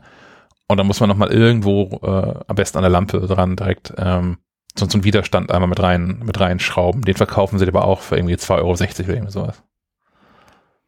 Das klingt mir aber auch wie was, äh, wo man nur dran gehen sollte, wenn man so im entferntesten weiß, welche Drähte man da anzufassen hat. Das ist allgemein ein wichtiger Hinweis, Dankeschön. Dass grundsätzlich natürlich nur Profis an Strom rumfummeln sollten. Und wir niemandem hier empfehlen, das selbst zu machen. Punkt. Do as I say, not as I do. ähm, das naja, ist jetzt der, ja so Punkt, nach, Entschuldigung. Ich, ich wollte nur darauf hinaus, mit äh, die die Bautaile selbst sind ja äh, wirklich günstig äh, und da ist natürlich die Verlockung groß, das irgendwie selbst in die Hand zu nehmen, weil die Ersparnis äh, selbst machen gegenüber einem Elektriker, die dürfte natürlich enorm sein, weil da natürlich echt Arbeitsstunden für anfallen würden. Oder oh, ich weiß gar nicht, ob der, der äh, Wald- und Wiesen-Elektriker äh, damit was anzufangen weiß, wenn man sagt, hier, hier so, so ein Sack voll Shaddies, mach mal. Hab ich nicht. was kostet sowas denn? Du, du hast doch, du hast doch einen Elektriker. Ich habe noch keine Rechnung bekommen. Aber insgesamt war eine halbe Stunde hier. Was wird mich das kosten am Ende des Tages? Mit, mit Material? 50, Und Anfahrt. 50 Euro? 60 Euro? Jetzt für eine, für eine Steckdose austauschen. Naja, also es war ja vor allem, also das Austausch Steckdose hat ihn in fünf Minuten gekostet. Er hat vorher natürlich viel rumprobiert, weil er das auch alles mysteriös fand. Und ich hatte zum Glück auch das, das Ganze auf Video dokumentiert. austreiben. Ja, genau. Mhm. Da hat wirklich irgendwie lange gesucht und vieles durchgemessen und getauscht und so und überlegt und geguckt. Ähm, das war schon gerechtfertigt, dass er länger hier war. Also eine, eine halbe Stunde äh, war es tatsächlich echte, echte Arbeit, die er hier hatte vor Ort. Okay.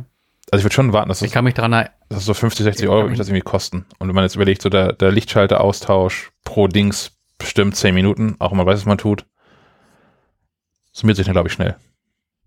Ja.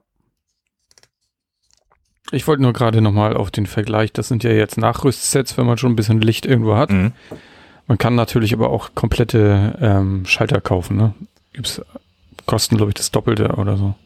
Ja, unter anderem von den Kollegen von Eve, die haben ja auch so einen fertigen Schalter. Mhm. Aber auch nur einen mit, äh, mit Neutralleiter. Das werde ich hier auch äh, bei den meisten leider nichts mit. Ja, irgendwann musst du deine, musst du deinen Strom auch mal ein bisschen neu machen, vielleicht. ja. Ja, vielleicht. vielleicht, genau. Wenn das nicht bedeuten würde, hier mehrere Wände aufzureißen, ja. Musst du ja nicht selbst machen.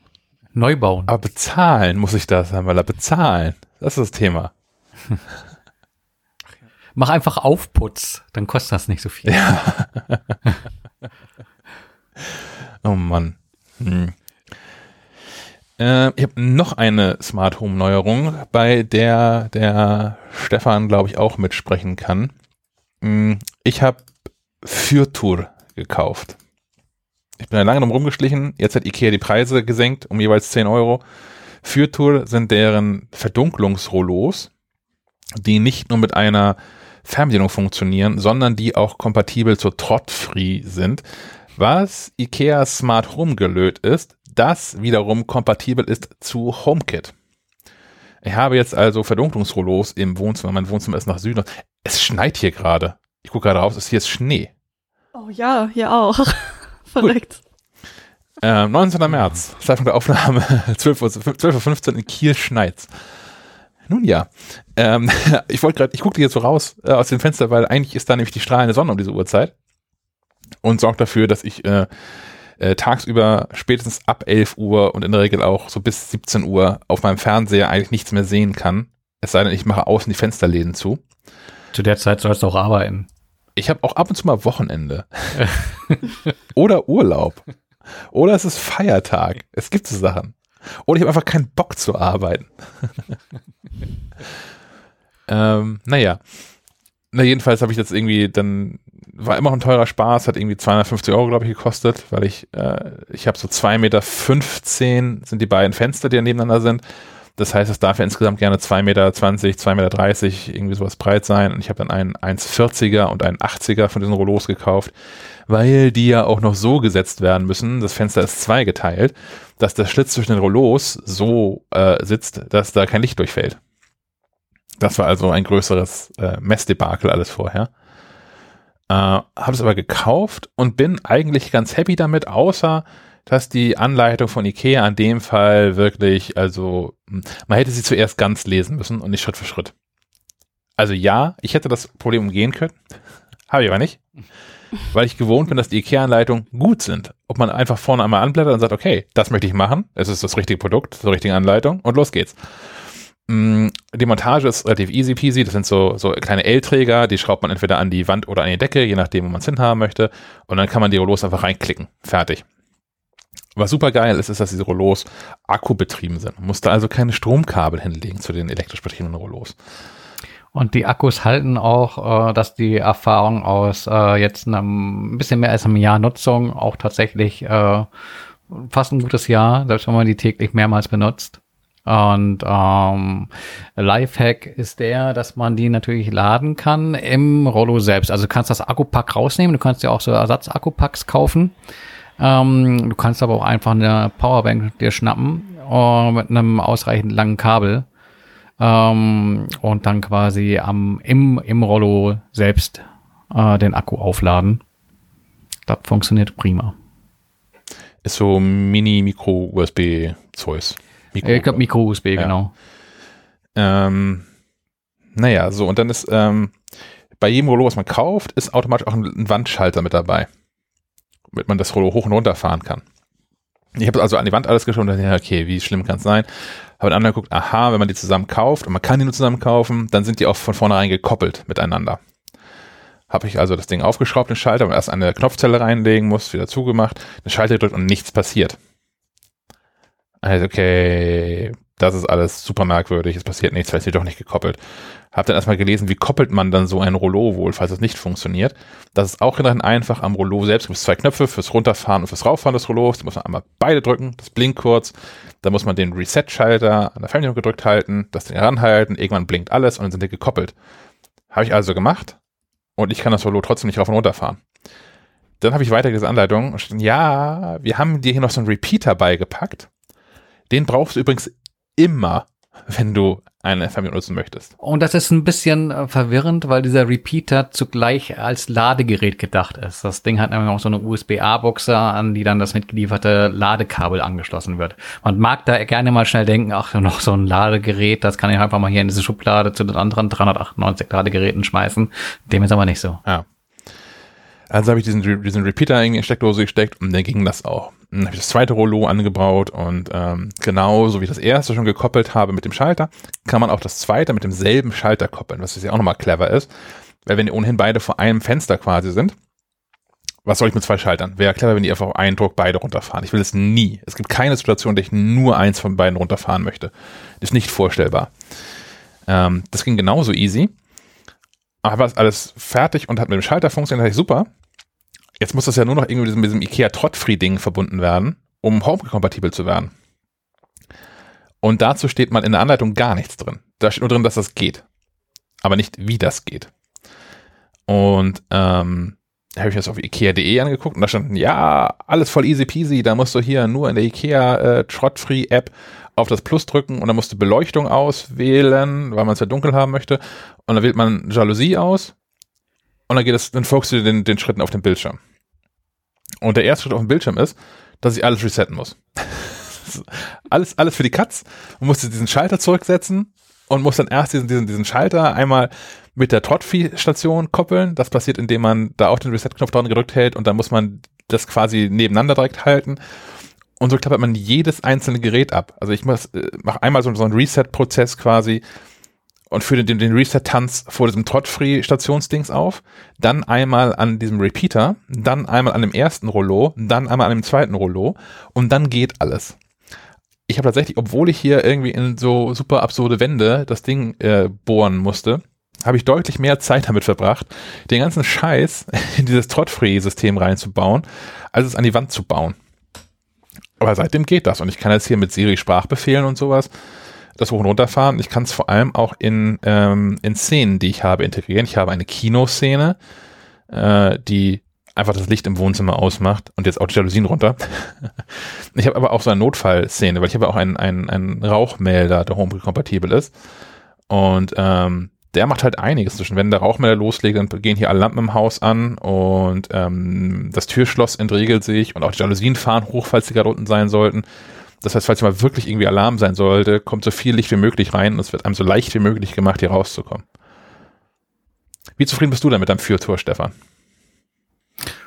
Ja, gibt eigentlich nichts Schlechtes zu sagen. Ich habe ja schon hier Akkulaufzeit gelobt und äh, Funktionen äh, ohnehin, weil ist ein Verdunklungsrollo und äh, hält diesbezüglich auch, was es verspricht. Ich muss mal kurz an die Tür. Schon wieder ein Paket. Oder die Müllabfuhr. Oder muss, muss, muss Stefan die Kirchenglocken da im Ort vielleicht läuten? Man weiß das alles nicht. Das ist ja der Glöckner von das war äh, die, Bremen. Ja. Das war die Podcast-Notverpflegung. Ich habe hier gerade leckere Brote bekommen. Alter! Ja. Das passiert hier nie. Verrückter Scheiß. Ja, äh, wo wir stehen geblieben, ja, äh, eigentlich nur Lob, aber tatsächlich, äh, wenn ich mich so zurückerinnere, die Einrichtung war tatsächlich nicht ganz so easy. Äh, ich glaube, das hatte ich aber auch seinerzeit äh, im, im Test beschrieben. Ähm, ja. Aber ich hätte trotzdem noch Lust auf mehr. Also jetzt, wo ein Umzug ansteht, könnte ich mir gut vorstellen, äh, noch zwei, drei davon zuzulegen. Aber ich glaube, da muss ich erstmal ein Sparkonto für eröffnen, weil ich meine, selbst mit 10 Euro runter kosten die halt immer so 130, 140, 150 Euro. Und ähm, das ist dann schon eine Investition. Wobei, wenn du natürlich in so einen Fachhandel gehst für so Verdunklungsrollos und Jalousien etc. pp., da kannst du auch sehr schnell sehr viel Geld loswerden. Von daher ist der Preis zwar hoch, aber ich glaube trotz, trotzdem ähm, gerechtfertigt und okay. Und auch weitestgehend alternativlos, ne? Also zumindest wenn man ein HomeKit haben möchte. Gibt es inzwischen ja auch noch äh, in Kooperation mit Eve, haben doch irgendwelche Holländer, Niederländer, äh, jetzt auch so, so Rollos, Verdunklungsdinger gemacht, die kosten aber ein Vielfaches von dem Ikea-Kram. Ähm, ja. Hat nicht Velux auch irgendwie so ein, so ein Ja, aber Velux in der Preistechnik haben wir ganz andere Dimension. Ja, es ging ja jetzt nur um Ja. Alternativen. Um Preis haben wir noch nicht geredet. Kaufen andere Leute irgendwie ein paar Fenster und äh, andere ein ganzes Haus. Also Das war schon teurer. Ich habe mal irgendwie so, so, irgendwie so einen Lifehack gesehen. Menschen, die sich so einen äh, Future gekauft haben ähm, und den Stoff grün durchgefärbt und dadurch so ein Greenscreen hatten zum HomeKit-kompatiblen Hoch- und äh, Runterfahren. Das fand ich ganz clever. Okay. hm. Gut. Ähm, wir haben Hörerfeedback bekommen. Diesmal macht Herr Molz den Auftakt. Genau. Mich erreichte ähm, gestern, vorgestern, unerwartet ein Anruf von einem äh, jungen Mann, äh, 84 Jahre alt, ähm, der sich bei mir auslassen wollte, ähm, dass er doch auf mal anregen will, äh, dass man sich um ein Magazin für, für Rentner kümmere. Ich glaube, er kam auf mich, weil meine Durchfall fälschlicherweise in dem äh, Impressum für das Homeoffice äh, Sonderheft äh, stand ähm, weiß der Teufel warum und meinte jetzt hier den Ansprechpartner gefunden zu haben, ja, warum macht man denn immer dieses Homeoffice-Gedöns? Es gäbe ja auch noch äh, Millionen an Rentnern, die ähnliche Probleme hätten. Zwar jetzt nicht im Arbeitsleben, aber ähm, äh, im Privaten ja weiterhin mit äh, Menschen und Familie in, in Kontakt stehen zu wollen und warum man das nicht näher ausleuchten würde, welche äh, Möglichkeiten es da gäbe ähm, auch während der Pandemie sich äh, weiter zu digitalisieren. Oh, eigentlich dann äh, eine ganz gute Idee, das so anzuregen. Ähm, ich habe ihn trotzdem an, an, an die zuständige Chefredakteurin verwiesen, ähm, weil ich bei dem Magazin keine Aktien halte. Aber ähm, ja, da gibt es einen Bedarf Gedanke wäre, ob man da vielleicht nicht auch mal bei, bei der MacLife bisschen in die Richtung zielt. Mhm. Ich meine, das haben wir auch schon ein paar Mal diskutiert. Ne? Also zumindest in meinem Werdegang habe ich das schon häufiger gehört, so ein Computermagazin für Senioren. Ja. Naja, der gute Mann sagte, äh, ich, ich glaube, der hat es auch ein bisschen zu seiner Mission gemacht, äh, hat mir die ganzen Verlage aufgezählt, wo er schon hin telefoniert hat. Also ich glaube, er ist schon bekannt bei, äh, bei Axel Springer, Burda und Co.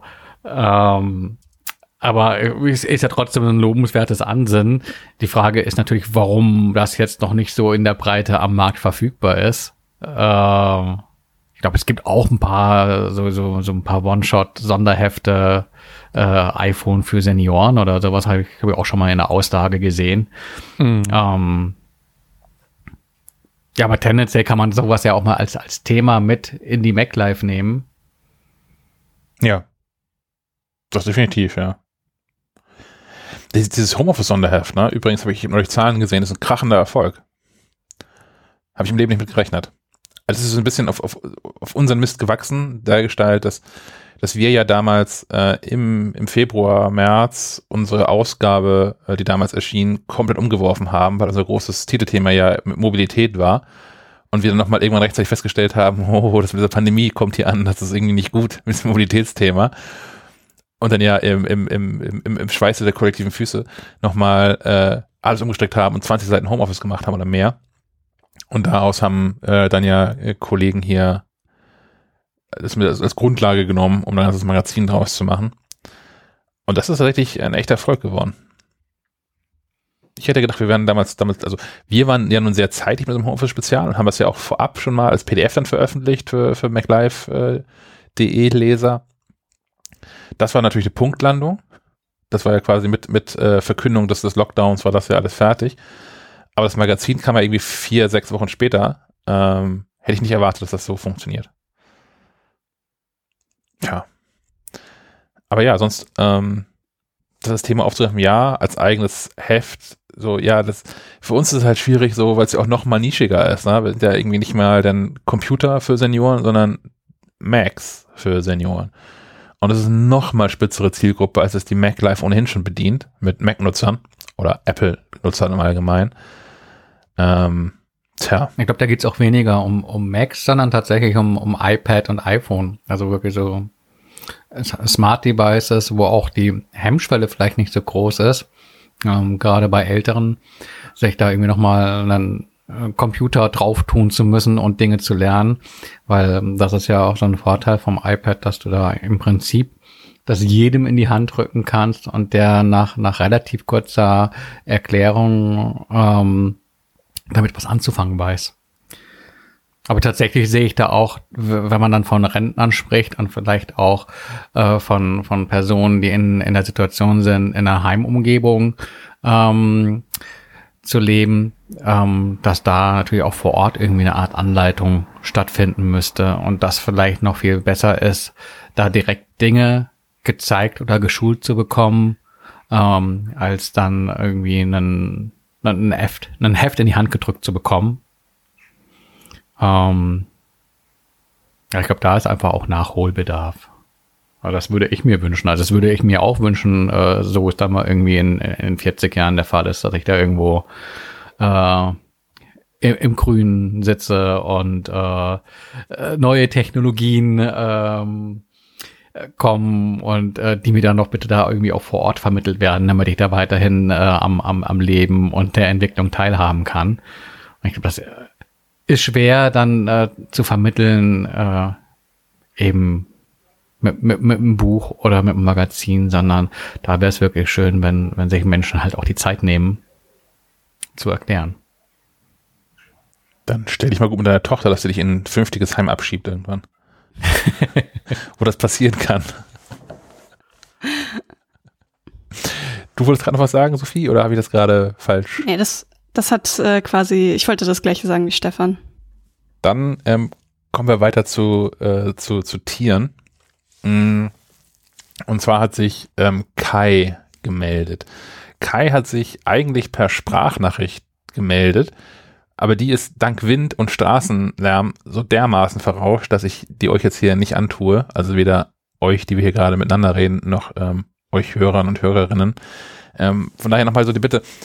Ich finde das nach wie vor, das ist eine der besten Sachen, die wir eingeführt haben, dass Menschen hier per Sprachnachricht irgendwie ihre Fragen oder Kommentare einkippen können. Aber wenn ihr die Möglichkeit habt, dann achtet doch bitte darauf, dass es ein einigermaßen ruhiger Ort ist, dass es auch Spaß macht, das, das zu hören. Weil ich weiß nicht, wie ihr Podcasts hört, aber die meisten Menschen, die ich kenne, hören Podcasts auch noch mit Kopfhörern. Und wenn einem dann irgendwie der, der, der fremde Wind und der fremde Straßenverkehr so direkt in die Ohren reinweht, unvermittelt, während man zu Hause irgendwie sitzt oder so oder gerade im Wald spazieren geht, da schon mögen nicht alle, sagen wir so. Jedenfalls ähm, hat Kai sich gemeldet zu Farm Jenny. Farm Jenny hat Sven letzten Episode vorgestellt. Das sind diese Smart Home äh, Thread Leute, die irgendwie so Tracker an Pferde dran schrauben und dann kann man, wenn man irgendwie so eine große weite Ranch hat, verliert man seine Pferde nicht mehr. Ähm, und äh, Kai sagt, findet alles ganz cool, hat aber keine Pferde, aber Katzen. Ob es sowas nicht auch vielleicht für Katzen gäbe. Und ich wollte schon äh, aufhören und sagen, ja, da gibt es hier Attractive und sowas. Gibt es auch für Hunde, gibt es auch für Katzen, total easy peasy. Und ähm, er sagte dann aber noch, äh, ja, aber ohne Halsband. Äh, wie, wie denn mit Tacker oder wie kriegt man das fest? Und da weiß ich das auch nicht mehr genau. Da hat Stefan hat einen klugen Vorschlag schon gemacht. Den er sich jetzt nicht traut zu sagen. Ja, ich sag zum Thema AirTags nichts mehr. okay, hier in, in den Sendungsdiensten mache ich das. In den Sendungsdiensten drin mit AirTag-Chippen. Ähm. Tatsächlich, aber Kai, das wäre echt die Frage. Wie, wie willst du es an der Katze festmachen, wenn ich mit dem Halsband? Also, ja, das Problem ist halt, wenn du so einer Katze ein Halsband äh, ummachst und die damit streunert, hängt sie sich halt vielleicht am nächstbesten Baum mit auf. Das möchtest du natürlich als Katzenbesitzer vermeiden. Nee, das ist mir klar, aber die, die Frage ist, was ist denn die wohl Alternative? Wie willst du das sonst fest, festtapen oder was? Gaffertape, genau. da freut die Katze sich aber auch. Ja, so, so ein Clip ans Ohr, wie bei einer Kuh oder so. Ah, ja, ja. Also es gibt, wie gesagt, Tractive ist so ein, so ein Anbieter davon und die wiegen, ich glaube, 28 Gramm oder irgendwie sowas, diese Sendeeinheiten dann da. Das ist, glaube ich. Bisschen schwer für so einen Katzenkopf vielleicht. Steigt für ein Boot, kommt nicht mehr so weit. Also, ist auch ein Stein dran finden wahrscheinlich. Ist derselbe Effekt dann. Hey, man merkt, ich bin eher der Hundemensch. mm, tatsächlich, also ich habe ich hab auch mal kurz recherchiert, ich habe nichts Cleveres gefunden. Also was ähm, sonst eine Tracking-Funktionalität für Katzen hätte, ähm, die, die ohne Halsband auskommt. Und ich bin mir auch nicht sicher, ob es da ähm, irgendwas wirklich tierfreundliches gäbe, was, ähm, naja, anderweitig das irgendwie befestigt. Da wäre tatsächlich grundsätzlich wahrscheinlich tatsächlich Chippen noch das eheste, was man machen könnte, theoretisch. Würde aber auch bedeuten, dass du natürlich dann irgendwie wahrscheinlich einmal alle drei Tage deine Katze für eine halbe Stunde auf so einen Cheat-Charger legen musst oder so. damit das Ding wieder aufgeladen wird. Jetzt Oder eine Apple Watch Cellular an, an die Fotoschnallen mit, mit Standortfreigabe. Ja. Ja. Also ich, ich habe nichts Cleveres gefunden und ähm, aber falls jemand von euch da draußen ähm, eine clevere Idee hat, wie das wohl funktionieren könnte mit Katzen. Wenn vielleicht jemand von euch sogar Katzenbesitzer, Besitzerin ist und irgendwas Cleveres im Einsatz hat oder der Meinung ist, ich nutze seit mehreren Monaten, Jahren Tractive mit all meinen Katzen, das ist schon meine siebte Katze und die hängen sich nur sehr selten auf damit, ähm, dann ist das vielleicht auch ein Hinweis wert und wenn ihr äh, entweder zumindest uns belustigen könnt oder Kai ernsthaft helfen könnt, meldet euch gerne bei uns und das geht so.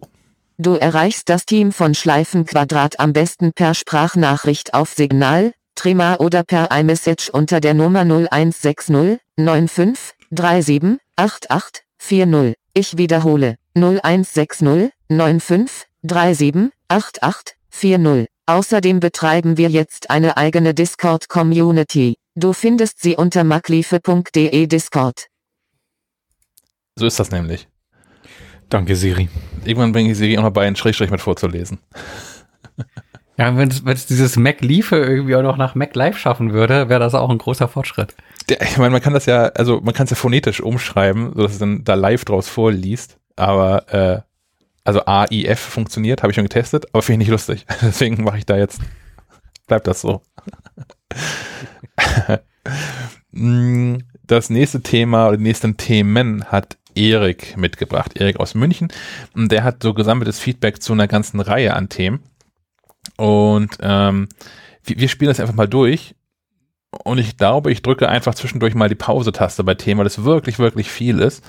Ähm, da fällt mir auch nichts Kluges ein. Also grundsätzlich ja, natürlich. Ähm, immer die Bitte im Sinne aller, euch kurz zu halten, wenn ihr hier Sprachnachrichten reinkippt. Äh, andererseits, wenn jetzt aber jemand äh, Feedback zu verschiedensten Themen hat, finde ich es auch doof, wenn die Leute dann 35 Sprachnachrichten schicken, die alle be beginnen mit Hallo, ich bin Sebastian aus Kiel und hier ist meine Nachricht.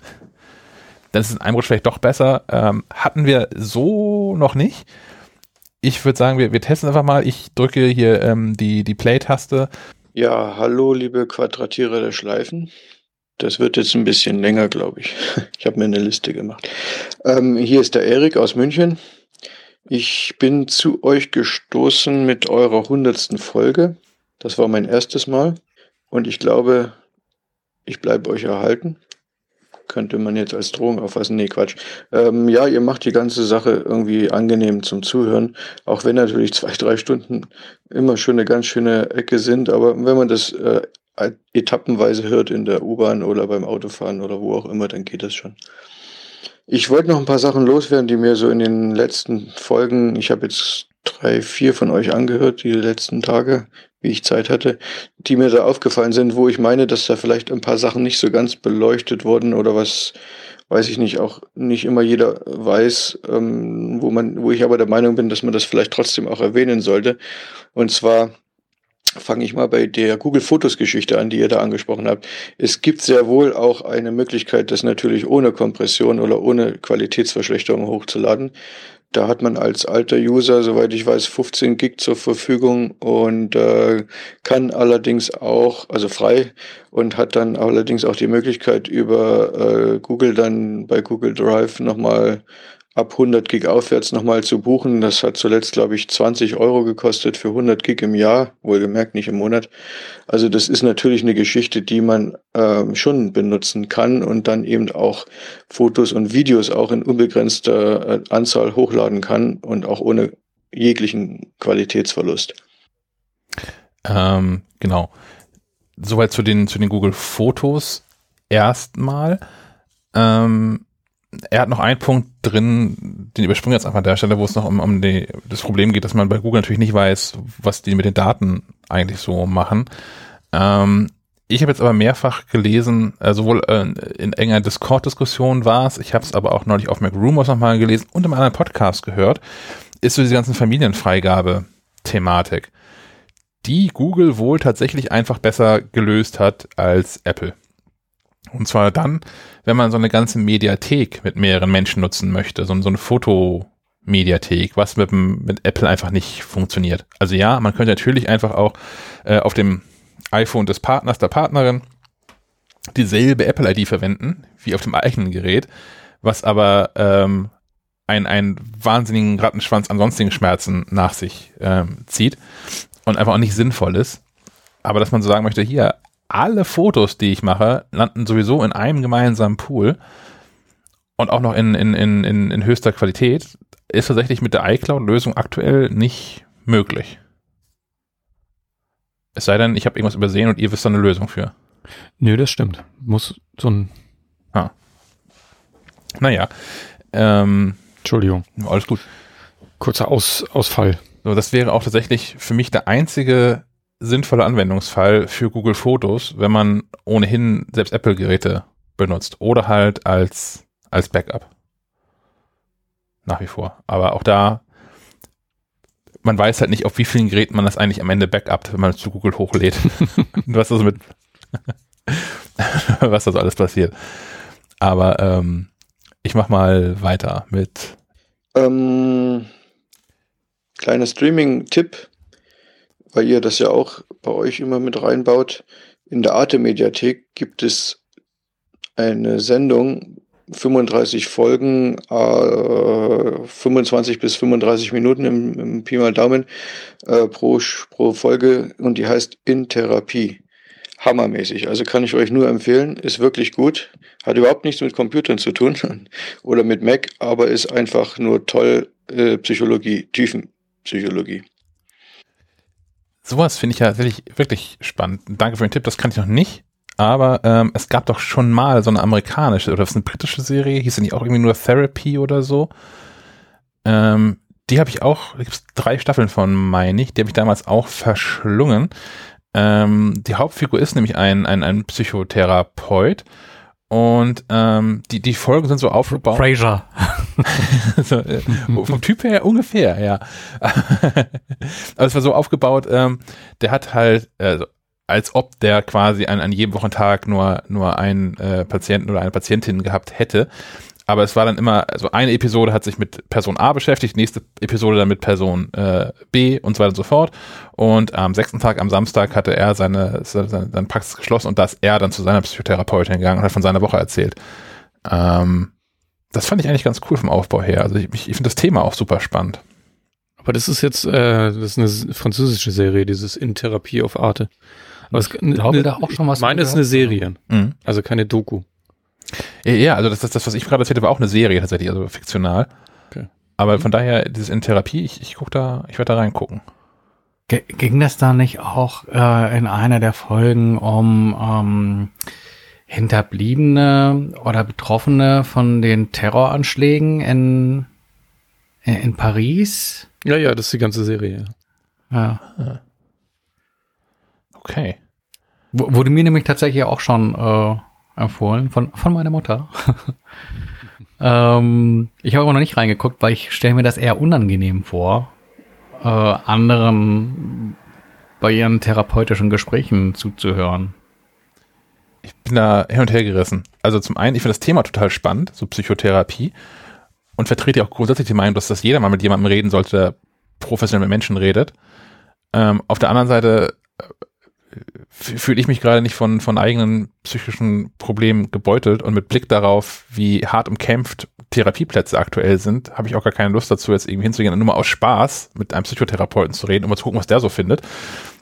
Ähm, aber, aber grundsätzlich, ich, ich finde die Idee total gut. Dass, ich, ich glaube, jeder sollte, also ich kann mir gut vorstellen, dass das jeder in regelmäßigen Abständen mal so ein Gespräch führen könnte, sollte, zumindest die Möglichkeit haben sollte.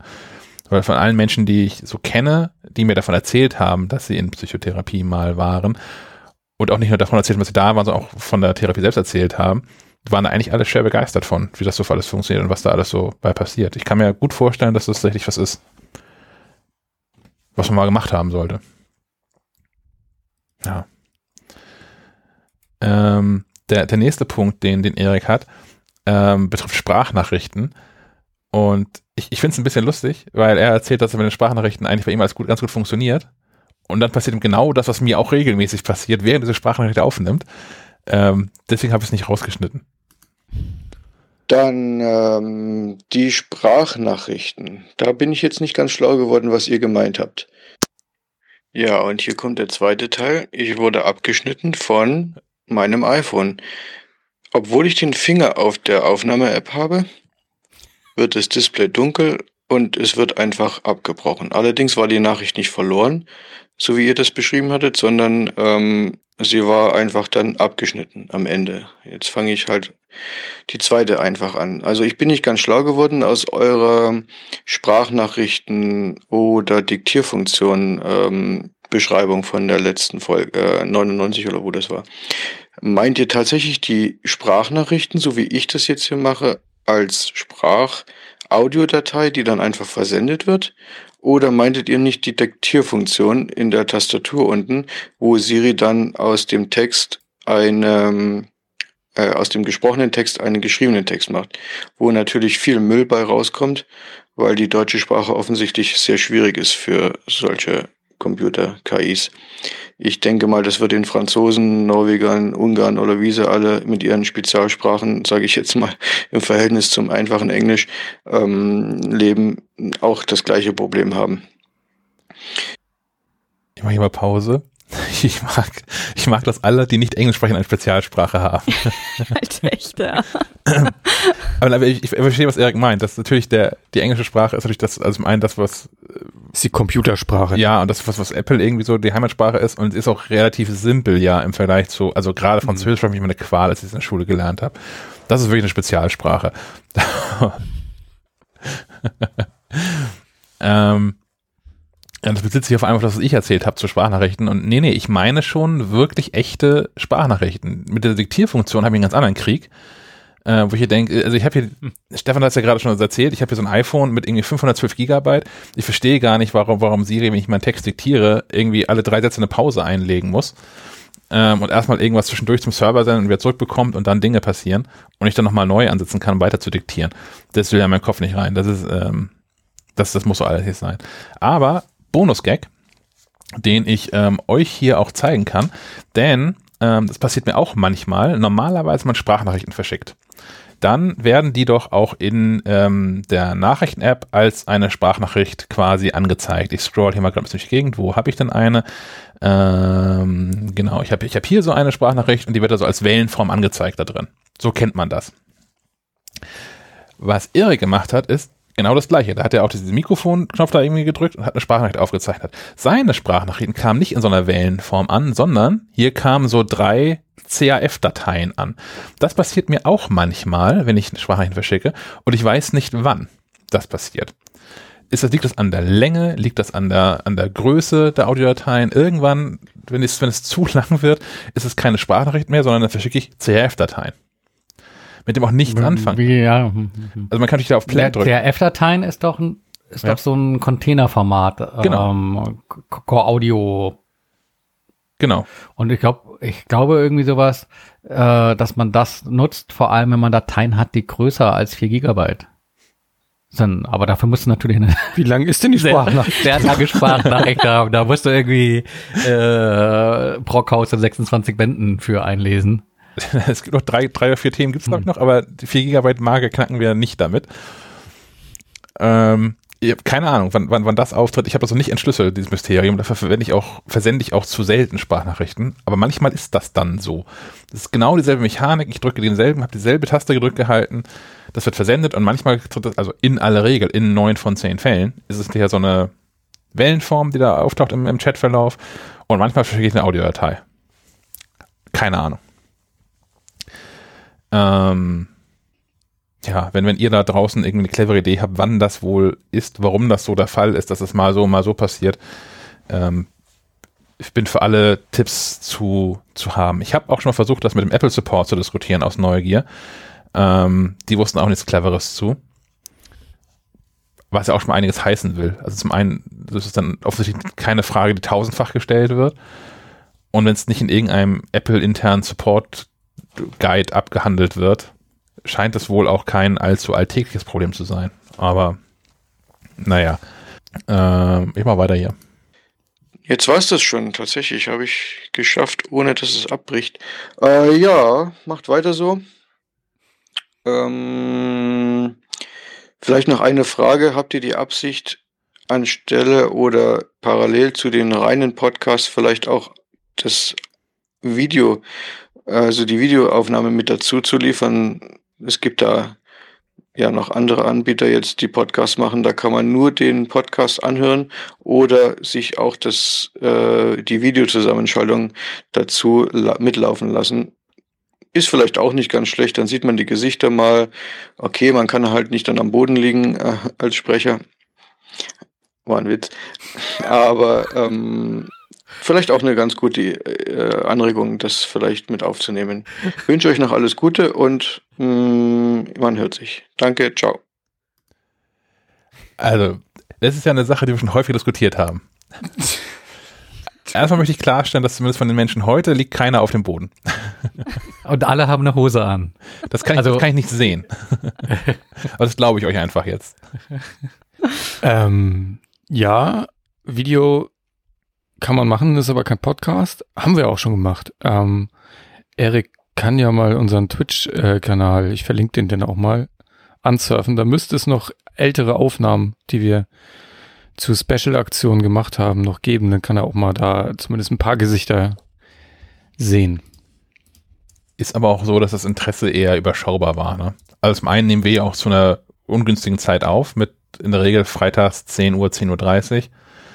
Ähm, wir haben es schon ein paar Mal auch gemacht, glaube ich. Haben wir es nicht auch gemacht nach Apple-Events schon? Ja, ne? Mit der, mit der Meeting Owl in der, in der Mitte stehend, so eine Rundumkamera. Mhm. Ähm, als man das noch durfte, so in einem Raum zusammensitzen und so.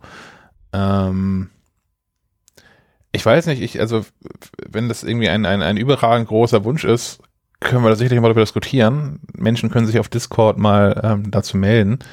Aber grundsätzlich ist es, glaube ich, auch unfassbar langweilig einfach. Also es, es passiert halt nicht so wahnsinnig viel. Hier sitzen jetzt aktuell vier Menschen in so einem Google Meet äh, und, und starren wahlweise in die Kamera oder auf die Sendungsnotizen.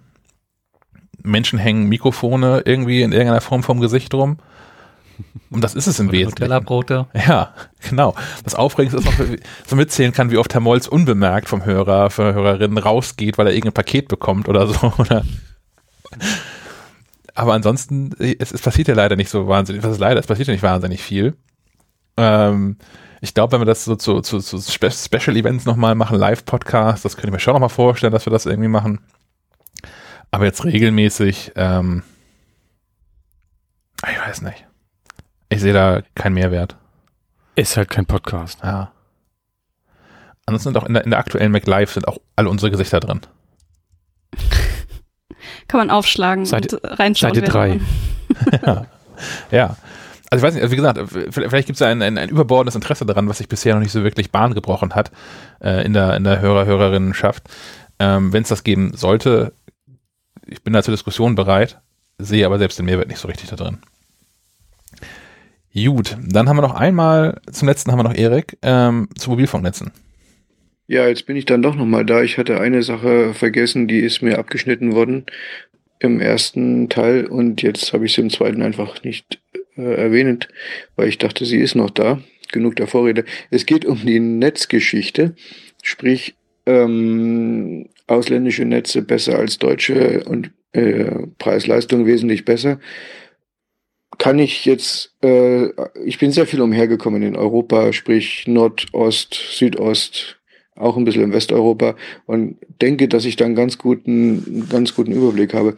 Man darf eins nicht vergessen bei dieser ganzen Sache. Wir haben mit einer ausländischen Karte natürlich immer Netz, weil wir ja nicht an ein bestimmtes ausländisches Netz gebunden sind, wenn wir dort unterwegs sind, sondern ruhen einfach in dem verfügbaren Netz. Das ist natürlich dann immer irgendein Netz, was man hat, oder meistens zumindest, es gibt ganz wenige alte Verträge, soweit ich weiß, bei Vodafone gab es das zumindest mal, dass man nur bestimmte äh, Partnernetze hat. Das war in Kroatien zum Beispiel das VIP-Netz, was man dort ähm, benutzen musste oder nur durfte, konnte. Das ist dann was anderes, aber es ist nicht die Regel. Umgekehrt ist es ja genauso, wenn ein, äh, eine ausländische SIM bei uns ruht, haben die eben auch Telekom, Vodafone, O2 zur Auswahl und äh, springen hin und her, wo eben irgendein Netz zur Verfügung steht. Das ist mal die eine Geschichte.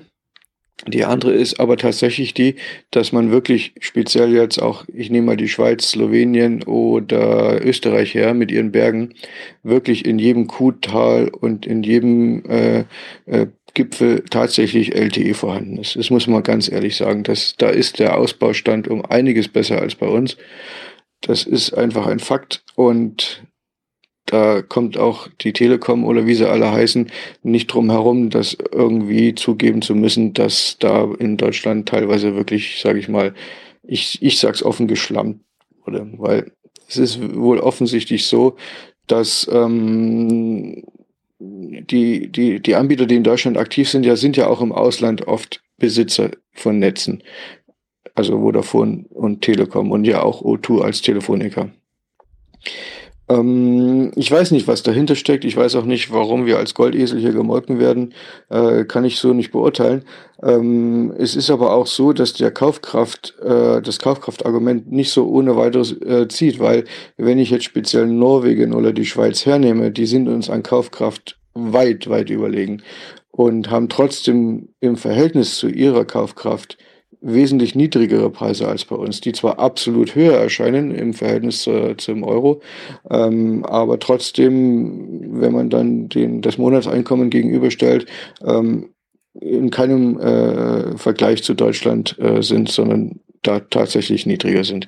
Also ich weiß es nicht, was dahinter steckt, nochmal gesagt. Äh, deswegen ähm, wäre es vielleicht ganz gut, wenn dann irgendwann bei uns mal die Leute aufwachen und einfach wirklich keine Verträge mehr nutzen ähm, und einfach dann so versuchen, so billig wie möglich äh, das äh, um die Ecke zu bringen weil äh, vielleicht wacht ja dann doch mal einer von diesen Anbietern auf. Oder die Regulierung greift irgendwann mal ein, die EU-Regulierung, äh, ohne dass die Lobbyisten dazwischen funken können, weil ihr, ihr habt es ja selbst gesagt, ich kann ein Konto im Ausland eröffnen, also im EU-Land äh, XY, wo ich möchte, aber ich kann keine SIM-Karte kaufen, wie ich möchte. Äh, zumindest nicht, äh, ohne dass ich nach einer gewissen Zeit abgeschaltet werde. Ich, da war was mit dieser Fair-Use-Geschichte, was ihr ja auch angesprochen habt, beziehungsweise hat es was damit zu tun, wie lange man ähm, im ausländischen Netz unterwegs ist. Nach so und so vielen Wochen oder Monaten wird dann einfach abgeschaltet oder man bekommt vielleicht vorher noch eine Nachricht, weiß ich nicht. Also da mit dem Mobilfunk ist doch schon einiges im Argen. Und ja, also ich habe jetzt auch die Konsequenzen seit einiger Zeit gezogen, nutze zwar die Netze, aber eben dann tatsächlich keine Verträge mehr. Dann lieber eben zwei, drei SIM-Karten, ist ja heute kein Thema mehr, selbst im iPhone ne, äh, geht ja doch Dual-SIM, ähm, geht alles, wenn man will. Wir müssen den Leuten einfach nur auf die Füße treten, die uns da versuchen äh, abzuzocken, so ganz offen gesagt. Ja, jetzt glaube ich, habe ich dann doch alles gesagt für heute und leg mich dann schlafen. Gute Nacht, ciao. Vielen Dank, Erik. Ähm, ich finde, also der erste Punkt, den er gemacht hat, den finde ich tatsächlich, den haben wir außer Acht gelassen, dass man natürlich, wenn man jetzt als deutscher Tourist im Ausland unterwegs ist, tatsächlich vom, vom gesamten Netzausbau profitiert und nicht nur davon, von dem eines einzigen Carriers. Ähm, das stimmt schon, dass sich äh, dann Netze im Ausland wahrscheinlich einfach auch besser anfühlen als hier, weil man halt dann von dem Netz von drei, vier, fünf Providern versorgt wird. Auf der anderen Seite ist es aber auch trotzdem so mein Gefühl, dass also hier in Deutschland äh, Menschen über, über identische Funklocher, Funklöcher schimpfen. Also es, äh, es wäre egal, mit welcher SIM-Karte ich die A7 runterfahre, so zwischen Kiel und Hannover.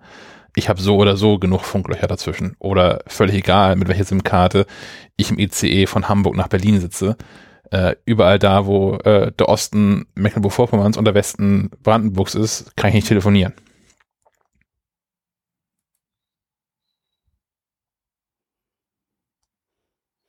Das ist das Schweigen des, der Zustimmung. Zustimmendes Schweigen, genau. ähm, ja, an den, an den Preis, an der Preispolitik werden wir, glaube ich, auch nicht viel ändern können. Also ich, ich sehe es, also natürlich, ich, ich würde auch gern weniger zahlen für Mobilfunk, ich sehe es aber jetzt auch gar nicht ein, ähm, mich jetzt irgendwie um ein Zeichen zu setzen, da irgendwie groß jetzt einzuschränken und deswegen anzufangen wieder mit Prepaid-Karten oder SIM-Kartenwechsel. Da habe ich einfach keinen Bock drauf. Dafür ist Mobilfunk für mich, okay, klar, jetzt gerade bin ich für alle viel zu Hause, aber normalerweise ist Mobilfunk für mich zu wichtig, als dass ich da jetzt irgendwie ständig mit rumspielen wollen würde. Und ich möchte auch bei dem Provider sein, wo ich die, die beste Netzabdeckung habe. Aber ja, was ist der Punkt, den ich bei der letzten Sendung auch schon hatte? Ähm, ich ich fände es interessanter, dann vielleicht einfach mal äh, Kunde bei einem französischen oder österreichischen Provider werden zu können. Einfach mal so, weil warum dann halt nicht? Ja. Ansonsten vielleicht nochmal noch mal der Aufruf, meldet euch gerne. Und vor allem, also Erik hat ja noch wirklich viele, viele interessante Themen noch mit, mit reingebracht. Aber ähm, haltet euch gerne, haltet euch gerne kurz, versucht es.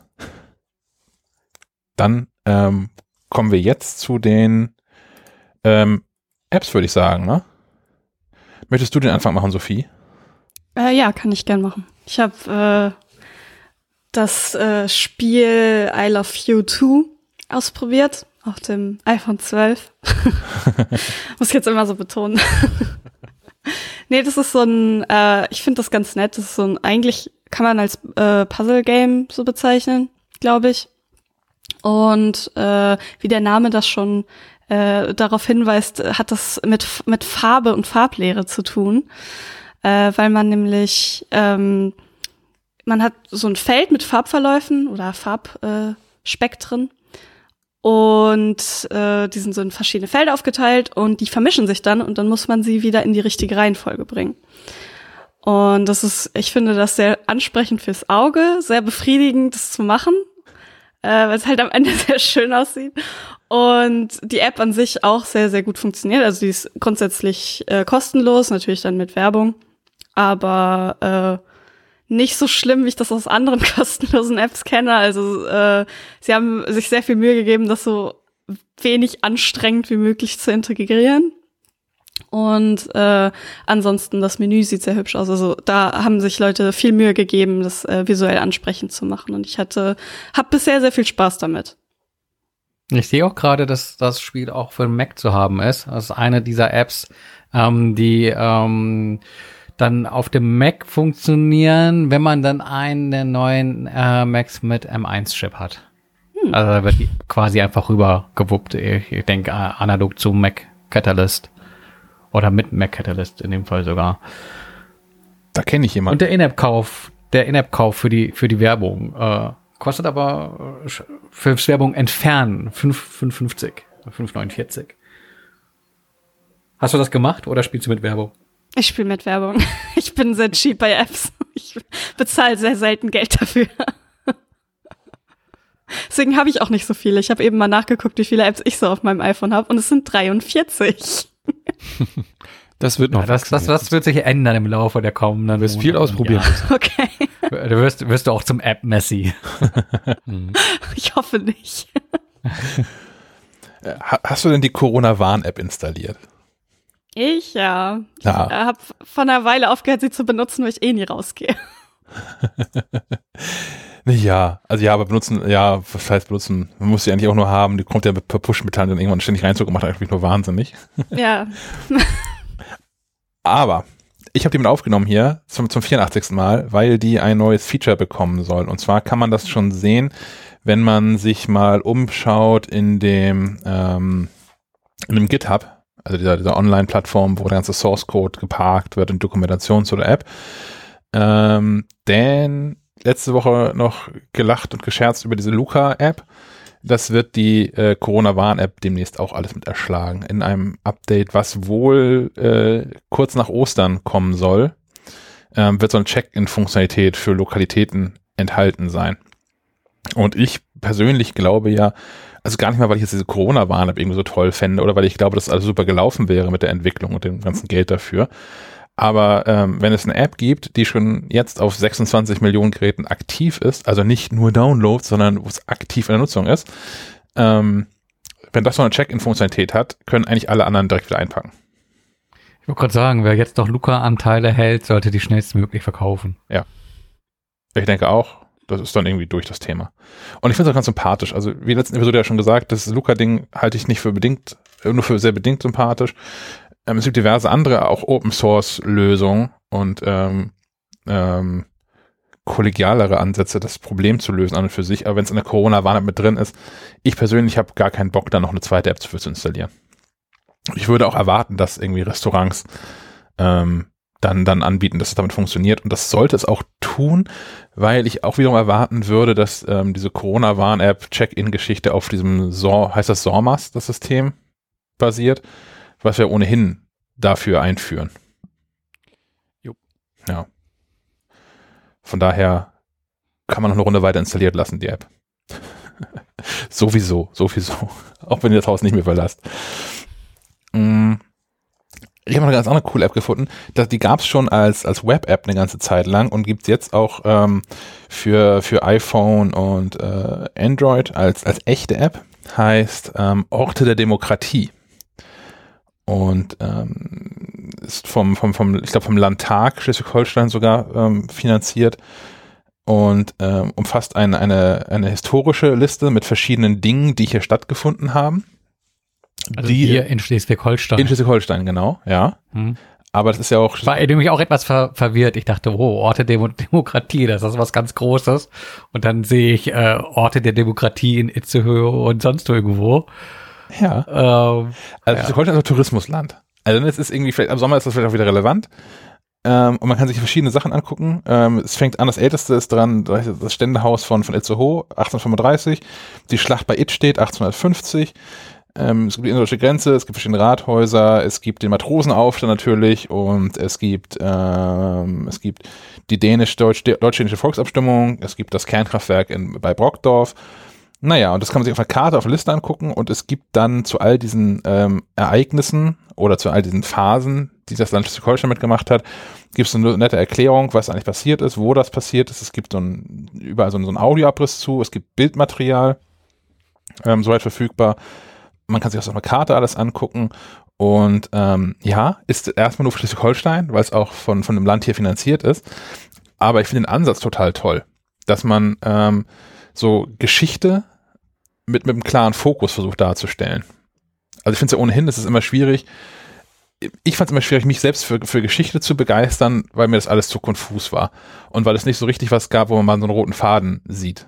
So, was, was hat eigentlich zu was geführt und teilweise auch länderübergreifend, gerade wenn man irgendwie an, dann spätestens an Napoleon denkt, ähm, dass auf einmal Dinge in Frankreich zu irgendwas in Russland und in Deutschland geführt haben oder so. Mm, Und ich finde es ganz, ganz, ganz cool, eigentlich einen Ansatz zu haben, zu sagen, okay, wir gucken uns mal an, wie wir eigentlich in diesem Land, im Sinne von Bundesland, ähm, zum aktuellen Stand der Demokratie gekommen sind. Und da so eine Zeitreise zu machen. Das finde ich total nett, das Angebot. Und ich fände es cool, wenn das äh, andere Länder nachmachen würden. Denn ich muss ehrlicherweise gestehen, also über das Ständehaus in Itzehoe wusste ich irgendwie nichts. Aber über die meisten anderen Sachen war ich dann doch zumindest in Grundzügen schon mal informiert, als jemand, der nun hier auch ein ganzes Leben verbracht hat.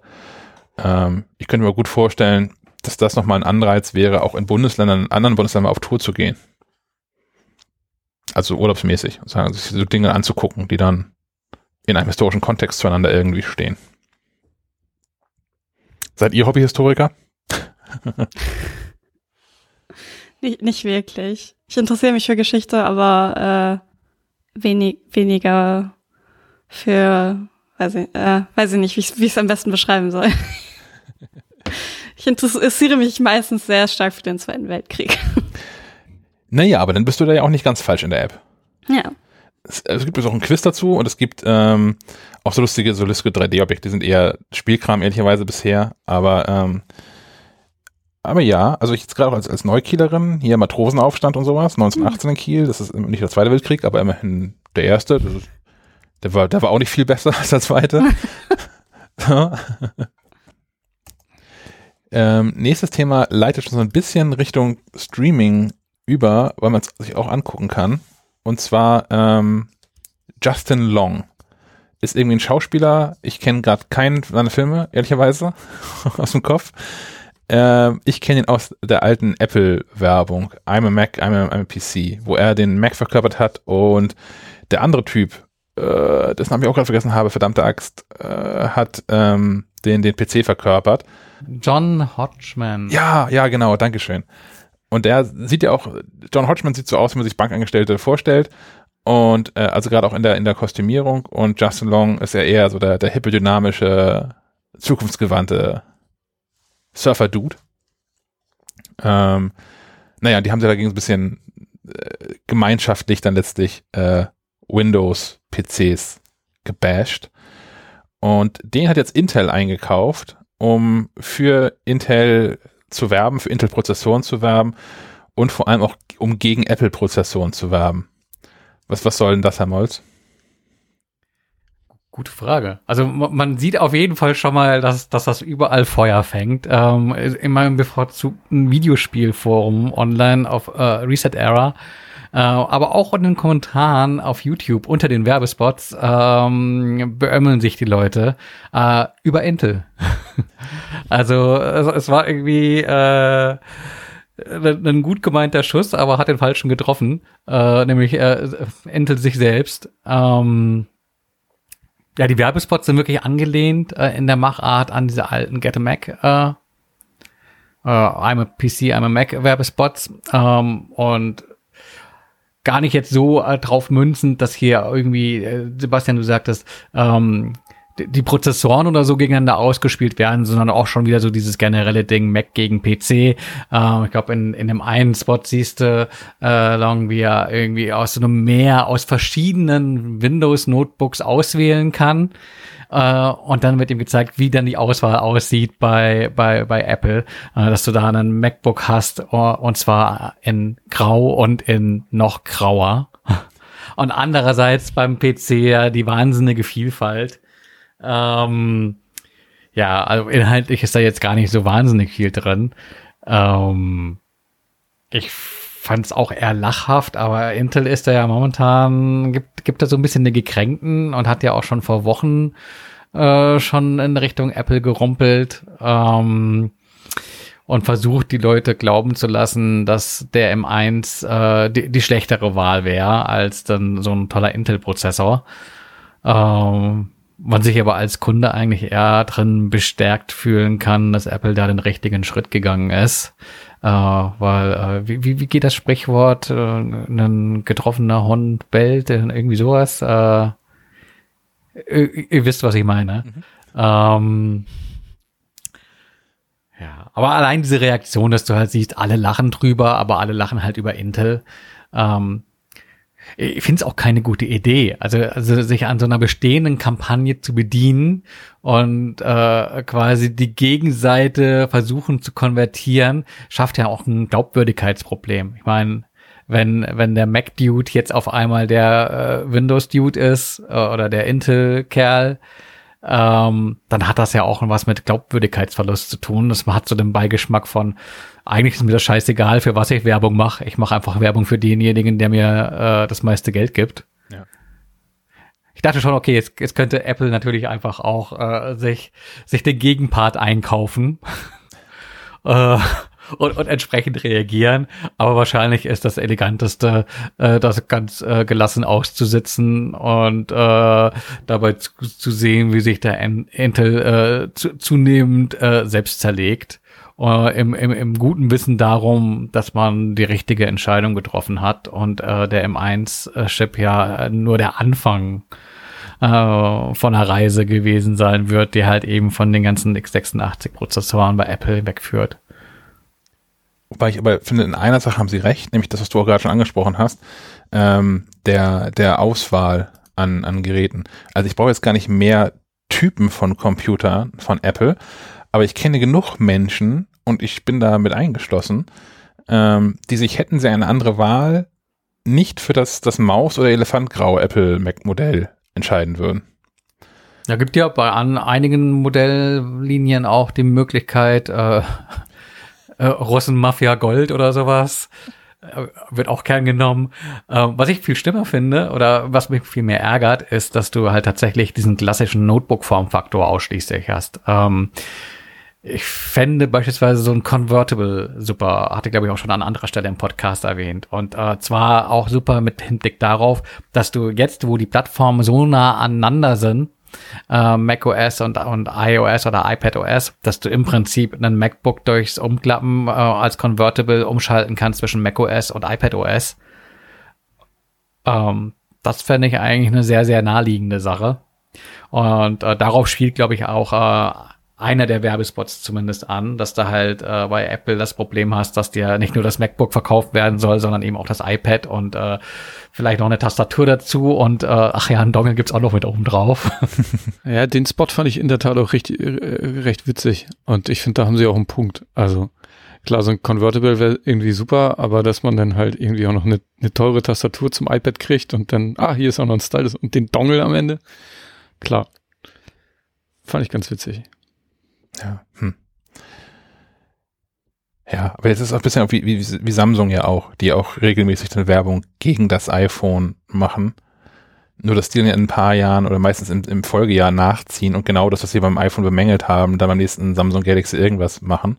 Sei es das Weglassen der Kopfhörerbuchse, sei es irgendwie die, diese, diese Kerbe oben im, im, im Display und naja, eigentlich Kein alles, was Netzteil mehr mit rein Kein oder Netzteil sowas mehr, genau. Naja, mal gucken. Vielleicht, vielleicht fängt Intel ja auch an, jetzt dann gute Prozessoren wieder zu bauen. Wer weiß das schon. Haben wir quasi noch ein Jahr Ja. Wett Wettbewerb ist ja eine gute Sache. Also ich meine, soll, soll ja nichts äh, te technologisch stehen bleiben. Äh, sicher haben die auch die die, die Ressourcen äh, und das Wissen da irgendwie zu pushen und auch wieder aufzuholen auf andere Hersteller. Ich meine, Intel ist ja nicht nur gegen Apple mit den ARM-Prozessoren zurückgefallen, sondern ja auch weit hinter AMD. Ja, das, ist, das lese ich mal nur. Da habe ich ja nur so gar keine Erfahrung, weil ich ähm, kein, keine Windows-PCs habe seit Ewigkeit und auch nicht so in diesem Gaming-Dings drin bin, abgesehen von der Wir, wir Playstation. müssen mal den Fishback fragen, der, der weiß das bestimmt. Ja. Der hat bestimmt, der hat bestimmt in seiner, in seiner PC-Kiste kein, kein Intel-Core-Prozessor, sondern so ein Ryzen. Vermute ich jetzt einfach mal so ins Blaue hinein. Er wird dich zurechtweisen. Er wird das ja hören hier, diese Episode. In zweifacher Geschwindigkeit. Das komme ich mal drüber hinweg. Ähm, gut. ähm, kommen wir zu Streaming und äh, Gaming, würde ich sagen. Da war was, genau. Ähm, ich ich steig, ich steig ein mit Sony verschenkt was. Was? Äh, und, und zwar Spiele. Und zwar einen ganzen Sack voll. Ähm, es läuft aktuell die, die Play-at-Home-Kampagne. Und da lässt sich Sony nicht lumpen und äh, verschenkt eine ganze Reihe an Spielen. Ich schaue hier gerade mal in diese Liste. Ähm, ich glaube, es geht, glaube ich, sogar heute schon los, am 19. Ähm, es soll Res Infinite umsonst geben. Das ist äh, so ein psychedelischer Rail-Shooter. Ähm, Absu, so ein Unterwasser-Relax-Abenteuer. Ähm, The Witness, ein Rätselspiel für superintelligente Menschen, in dem ich nicht sonderlich weit gekommen bin. Ähm, dann, äh, ich glaube, irgendein Ballerspiel, Enter the Gungeon. Ähm, da habe ich äh, nicht viel mit am Hut. Subnautica gibt's auch noch umsonst. Ähm, da kann, glaube ich, der, der Herr Möller äh, was, was, was zu sagen, weil er das intensiver gespielt hat. Ja, auch so, so ein bisschen. Unterwassererkundung. Ja, das ist ja Erkundung, aber auch ein bisschen äh, Crafting und Survival, wenn man will. Äh, man landet auf dem Planeten nur in seiner Raumkapsel muss sich dann da seine Unterwasserstation aufbauen, um quasi von diesem Planeten wieder abzuhauen. Ist, ich find's, fand's super gemacht. Ich habe sehr gern gespielt und ich warte äh, seit seit Monaten warte ich auf die auf das Add-on Below Zero. Ähm, das werde ich dann auch daddeln. Ist wahrscheinlich dann ganz gut getimed, gell? Mhm. The Witness äh, kenne ich zum Beispiel ganz gut, damit habe ich mich länger beschäftigt. Deswegen dachte ich, kann ich vielleicht auch kurz was dazu sagen. Du bist also ein schlauer Mensch. ja, scheinbar schon. Ich glaube, man muss entweder ein schlauer Mensch sein oder ein Mensch, der einfach sich gerne an Dingen festbeißt. Zu denen zähle ich mich eher. Ähm, es ist so ein, so ein Spiel, wo man äh, sehr gut dabei ist, wenn man gerne handschriftliche Notizen macht, während man spielt. Hm. Ach so. Äh, so habe ich mir Klingt nach nämlich. Arbeit. Dieses, ja, also es ist ein bisschen, äh, also es fühlt sich ein bisschen so an, aber am Ende hat man so ein schönes Heft mit äh, Rätsellösungen, an denen man sich immer wieder orientieren kann, wenn diese äh, Rätsel, äh, also kann ich vielleicht am Anfang, ein bisschen am Anfang anfangen. Es ist so ein Spiel, äh, man kommt, man ist auf so einer Insel äh, und weiß nicht so richtig, was das, was das ist und wieso da so viele Rätsel sind auf Tafeln, die man irgendwie, äh, also Displays, auf denen man unterschiedliche, äh, aber dann doch irgendwie recht ähnliche Rätsel lösen muss und die ähm, bauen alle aufeinander auf. Das heißt, äh, man fängt einfach an und es wird dann immer schwieriger bis hin zur, äh, bis hin zu so einem Punkt, wo man sich denkt so, Der Gag Nee. ist, dass du halt eben die, die Erklärungen äh, für diese Rätsel auf den Displays aus der Umgebung erhältst. Also du musst dir dann beispielsweise irgendwelche Felsformationen oder wie das Licht durch die Bäume fällt anschauen, um Ideen dazu bekommen, wie du halt irgendwelche Punkte auf ähm, dieser Display-Darstellung ähm, ja, also Okay, ich korrigiere ist- mich, es kriegst, ist um Arbeit. Es ist halt, also es ist so ein, so ein, so ein Spiel, also diese ganze Insel, also du kannst dich da quasi, ist Open World Rätselspiel, kann man es eigentlich nennen. Äh, diese ganze Insel ist eigentlich ein einziges Rätsel. Und äh, es gibt verschiedene Punkte auf dieser, auf dieser Insel, wo du hingehen kannst, um einzelne Rätsel zu lösen. Aber es gibt auch so Umgebungsrätsel, die man erst finden kann, wenn man sich ein bisschen mit dem Spiel beschäftigt hat. Und diese, diese Art, wie diese Rätsel funktionieren, weil die haben, das sind eigentlich immer Linien, die du auf, auf Displays ziehen musst. Mehr ist es eigentlich nicht. Und die sind, gibt's unterschied, sind unterschiedlich irgendwie aufgebaut. Und dann fängst du irgendwann an, auch in der Umgebung diese Linien zu finden. Und dann kannst du mit denen auch interagieren. Also es ist, es ist ein extrem cleveres Spiel, ähm, sehr fordernd. Also man muss sich drauf einlassen. Und wie gesagt, Notizen machen schadet nicht, weil wenn man das äh, ein bisschen zu lange liegen lässt, kommt man vielleicht nicht mehr rein und dann versteht man keine Rätsel mehr. Deswegen hilft sowas durchaus. Und äh, Gibt's wenn auch man auf dem iPhone übrigens. ja, genau. Ich habe das auf dem iPad gespielt damals. Ich hab's, äh, weil da habe ich es irgendwie für günstig Geld bekommen und äh, habe es da gespielt und dann irgendwann noch mal auf der PS4. Da hat es mir ein bisschen mehr Spaß Auf Deutsch gemacht. gespielt? Ich ende, ich stoppe immer kurz vorm Ende. ich, ich möchte es eigentlich gern wirklich mal bis zum Ende spielen. Äh, es gibt so einen riesigen, ganz hohen Berg, äh, in den kann man dann irgendwann rein, wenn man weit genug gekommen ist. Und äh, irgendwann mache ich das noch mal. Ich bin mir sicher. Könnt ihr mir vorstellen, dass du mir da gerade mein Wochenende gerettet hast? Ähm, freu dich nicht zu Ja. früh. Äh, 25. ist das Datum. Ah, Wie? Also die sind alle jetzt. Ah, Und ja, stimmt, stimmt, so- stimmt. Ähm, ich habe es durcheinander gebracht. Die, die ersten Spiele jetzt ab dem 25. März und ab dem 19. April gibt's nämlich nochmal eine Überraschung obendrauf. Die nehme ich jetzt vorweg, weil, weil es gerade äh, zur Sprache kam. Dann gibt's noch ein weiteres Spiel und zwar ähm, ah, Horizon Zero Dawn. tot. Genau. Und das sogar in der in der ähm, Complete Collection, also mit dem Download-Content mit dazu. Und das ist dann, glaube ich, schon für, für Lau ganz nett. Und ähm, damit wir irgendwie auf, auf wirklich zehn Spiele kommen, äh, ist auch noch ein ganzer Schwung an Titeln für äh, PlayStation VR dabei. Also du musst dann zwingend die äh, VR-Brille haben, ähm, kannst dann aber Moss, Astrobot, Paper Beast und Thumper spielen. Moss ist so ein ähm, ja, Märchen, Rätsel, Action, Abenteuerspiel, wo du mit einer kleinen Maus durch so, einen, durch so eine Märchenwelt dich äh, kämpfen und rätseln musst. Ähm, was ganz äh, nett ist, weil du quasi mit der VR-Brille im Raum stehst und selbst quasi äh, das Level manipulierst, um der Maus dann Weiterkommen zu ermöglichen. Ähm, Astrobot ist äh, ganz groß, ist ein Jump'n'Run, ähm, wo man denkt, wie soll das in VR funktionieren, aber äh, definitiv das beste Jump'n'Run der, der letzten Jahre und auch nochmal eine ganze, äh, ganze Latte über ähm, den, den letzten Mario-Spielen. Haben deine Nachbarn dir deshalb verboten, so einen Bass zu kaufen, weil du so schon die, nach durchs Zimmer springst, damit so eine Brille auf? Naja, das, das sind ja Spiele, die, die spielst du im Sitzen. Ach, Ähm, da, da, da ist weniger das, ni- nicht Jump'n'Run in Person, sondern nur auf dem, auf dem Gamepad.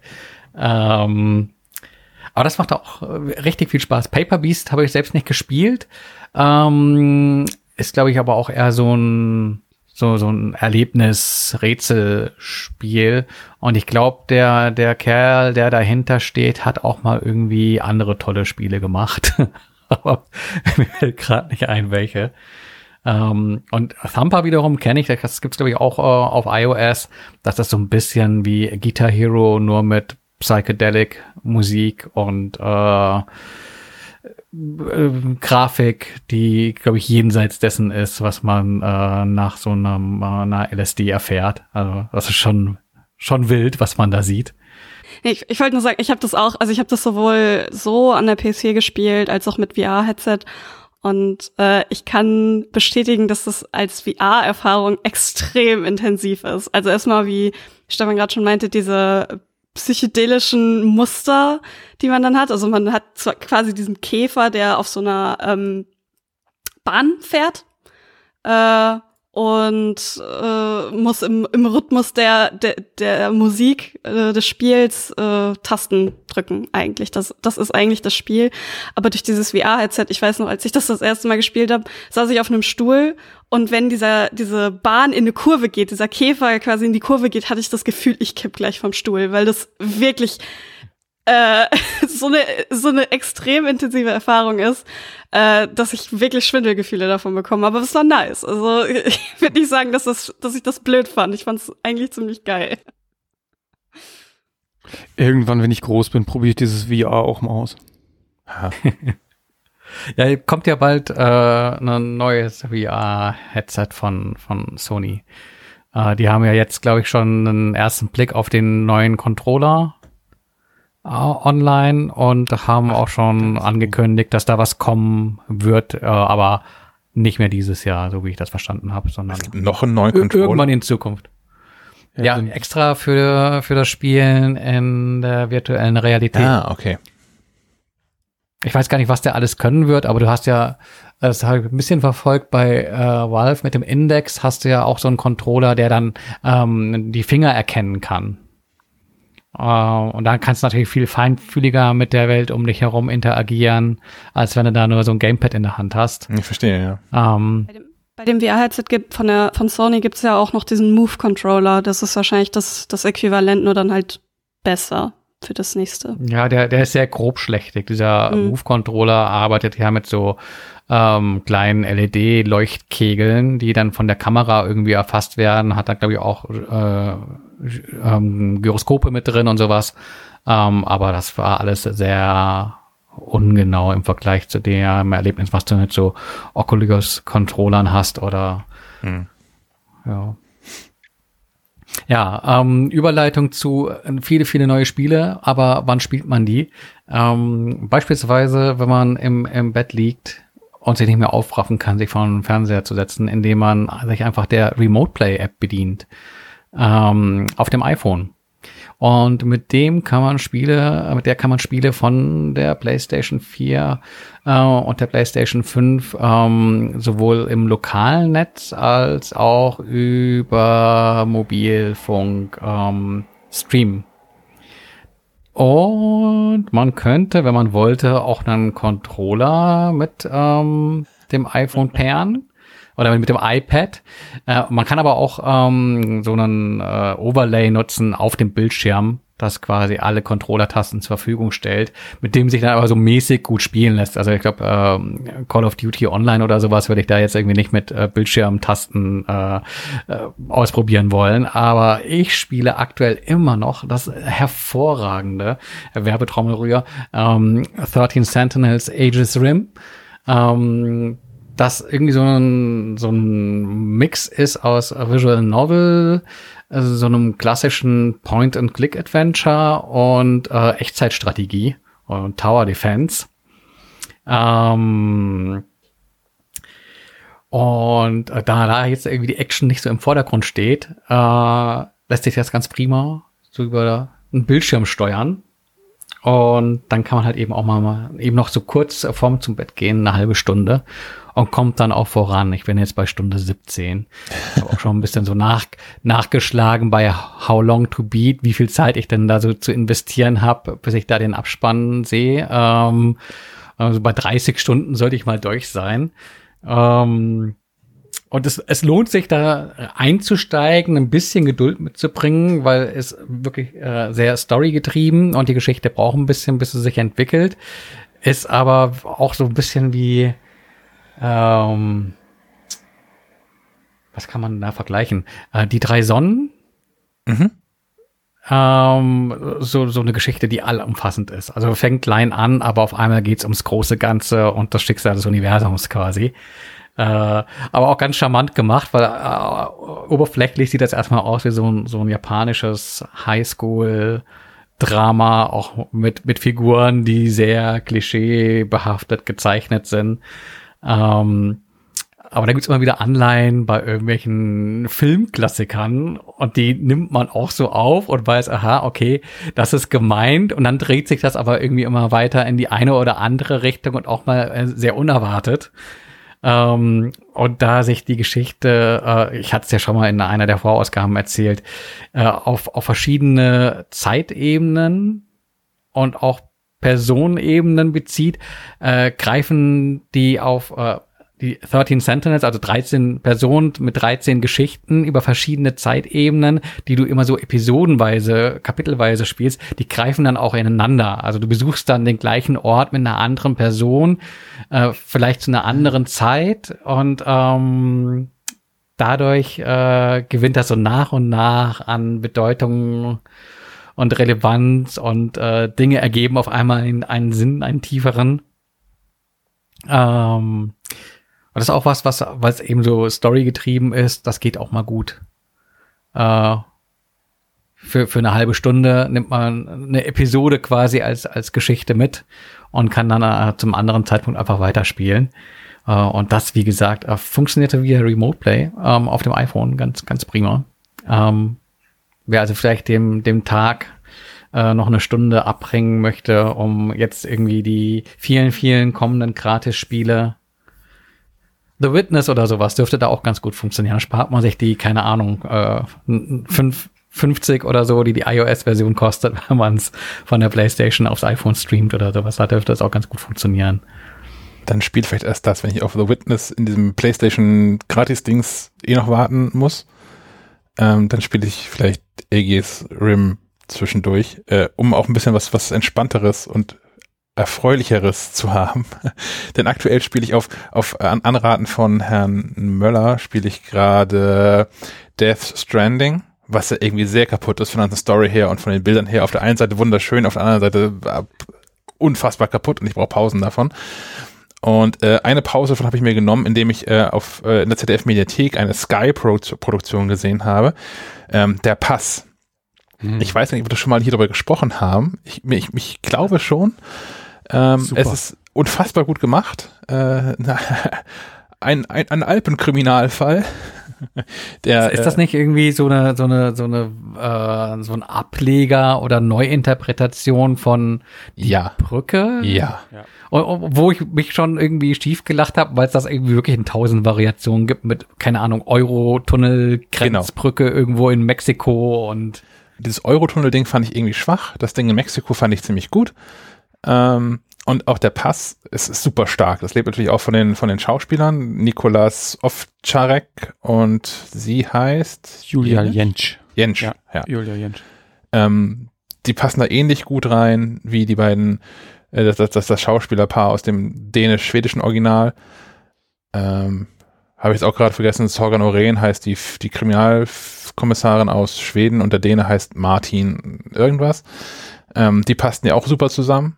Und das finde ich bei der Pass, das, das harmoniert da ähnlich gut. Wahnsinnig düster. Ähm, hat mir sehr gut gefallen. Acht Folgen, jeweils so 50, 55 Minuten lang. Aber war halt auch nichts für gute Laune.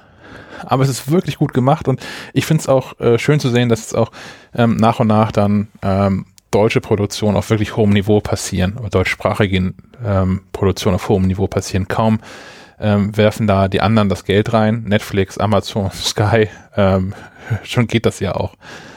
Äh, nicht immer, nicht immer mein Geschmack zwingt, was da so draus passiert, aber auf, auf doch durchaus immer hohem Produktionsniveau. Dark zum Beispiel ja auch ähm, mit Netflix Geld als deutsche Produktion entstanden. Und ähm, ja, da passt noch der ZDF-Mediathek. mit Mediathek View kann man sich das auch runterladen und ein Backup machen. Dann kann man sich beim ZDF melden, falls sie das verlieren sollten irgendwann mal. Ähm, dann kann man, dir das zurückgeben. Aber noch gibt es in der Mediathek, noch ist es nicht gelöscht. Aber das passiert ja auch ähm, leider ständig, dass dann da auch wieder Inhalte draus verschwinden. Sophie hat auch noch was geguckt. Ja, ist auch äh, etwas deprimierend als letztes Thema vielleicht, aber ähm, die Serie, äh, die ich diese Woche geschaut habe, heißt Unbelievable. Und äh, das ist eine Serie, die sich sehr intensiv mit Vergewaltigung beschäftigt, dementsprechend deprimierend. ähm, und es spielt in den USA, ähm, dreht sich um insgesamt drei Frauen, eine Betroffene und zwei äh, äh, Detectives, zwei Ermittlerinnen. Und äh, die er es sind acht Folgen insgesamt. Ich, die ersten paar konnte ich nicht am Stück gucken, die waren heavy.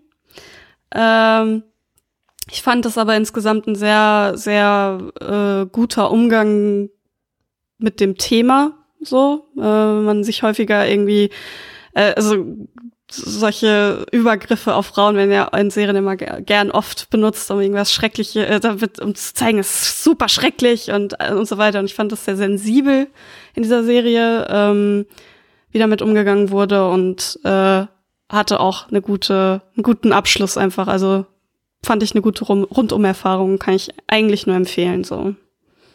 Ich habe die auch gesehen, ähm, ist aber schon was her.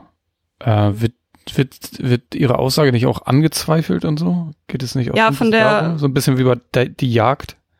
Also bei der Betroffenen, der, der man im folgt, die äh, wird quasi von der Polizei in eine Lage gebracht, wo sie sagt, nee, ist doch nicht passiert, weil sie so ja. unter Druck gesetzt wurde. Und die zwei Ermittlerinnen ähm, ermitteln drei Jahre später an anderen Fällen, die sehr, sehr ähnlich sind und äh, im Laufe der Serie finden diese, bei, diese drei Schicksale quasi zueinander. Ja. Ich habe die auch als gut in Erinnerung. Hm? Kennt ihr dieses Phänomen, dass ihr euch nicht mehr sicher seid, ob ihr, ob, ob ihr was gesehen habt oder nicht? ja. ja klar.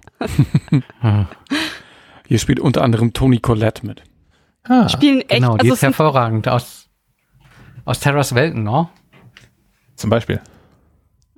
Das sind, es ist ähm, sehr stark mit Frauen besetzt, also sind sehr wenige männliche Charaktere drin, was ich durchaus auch sehr erfrischend fand, so zur hm. Abwechslung mal.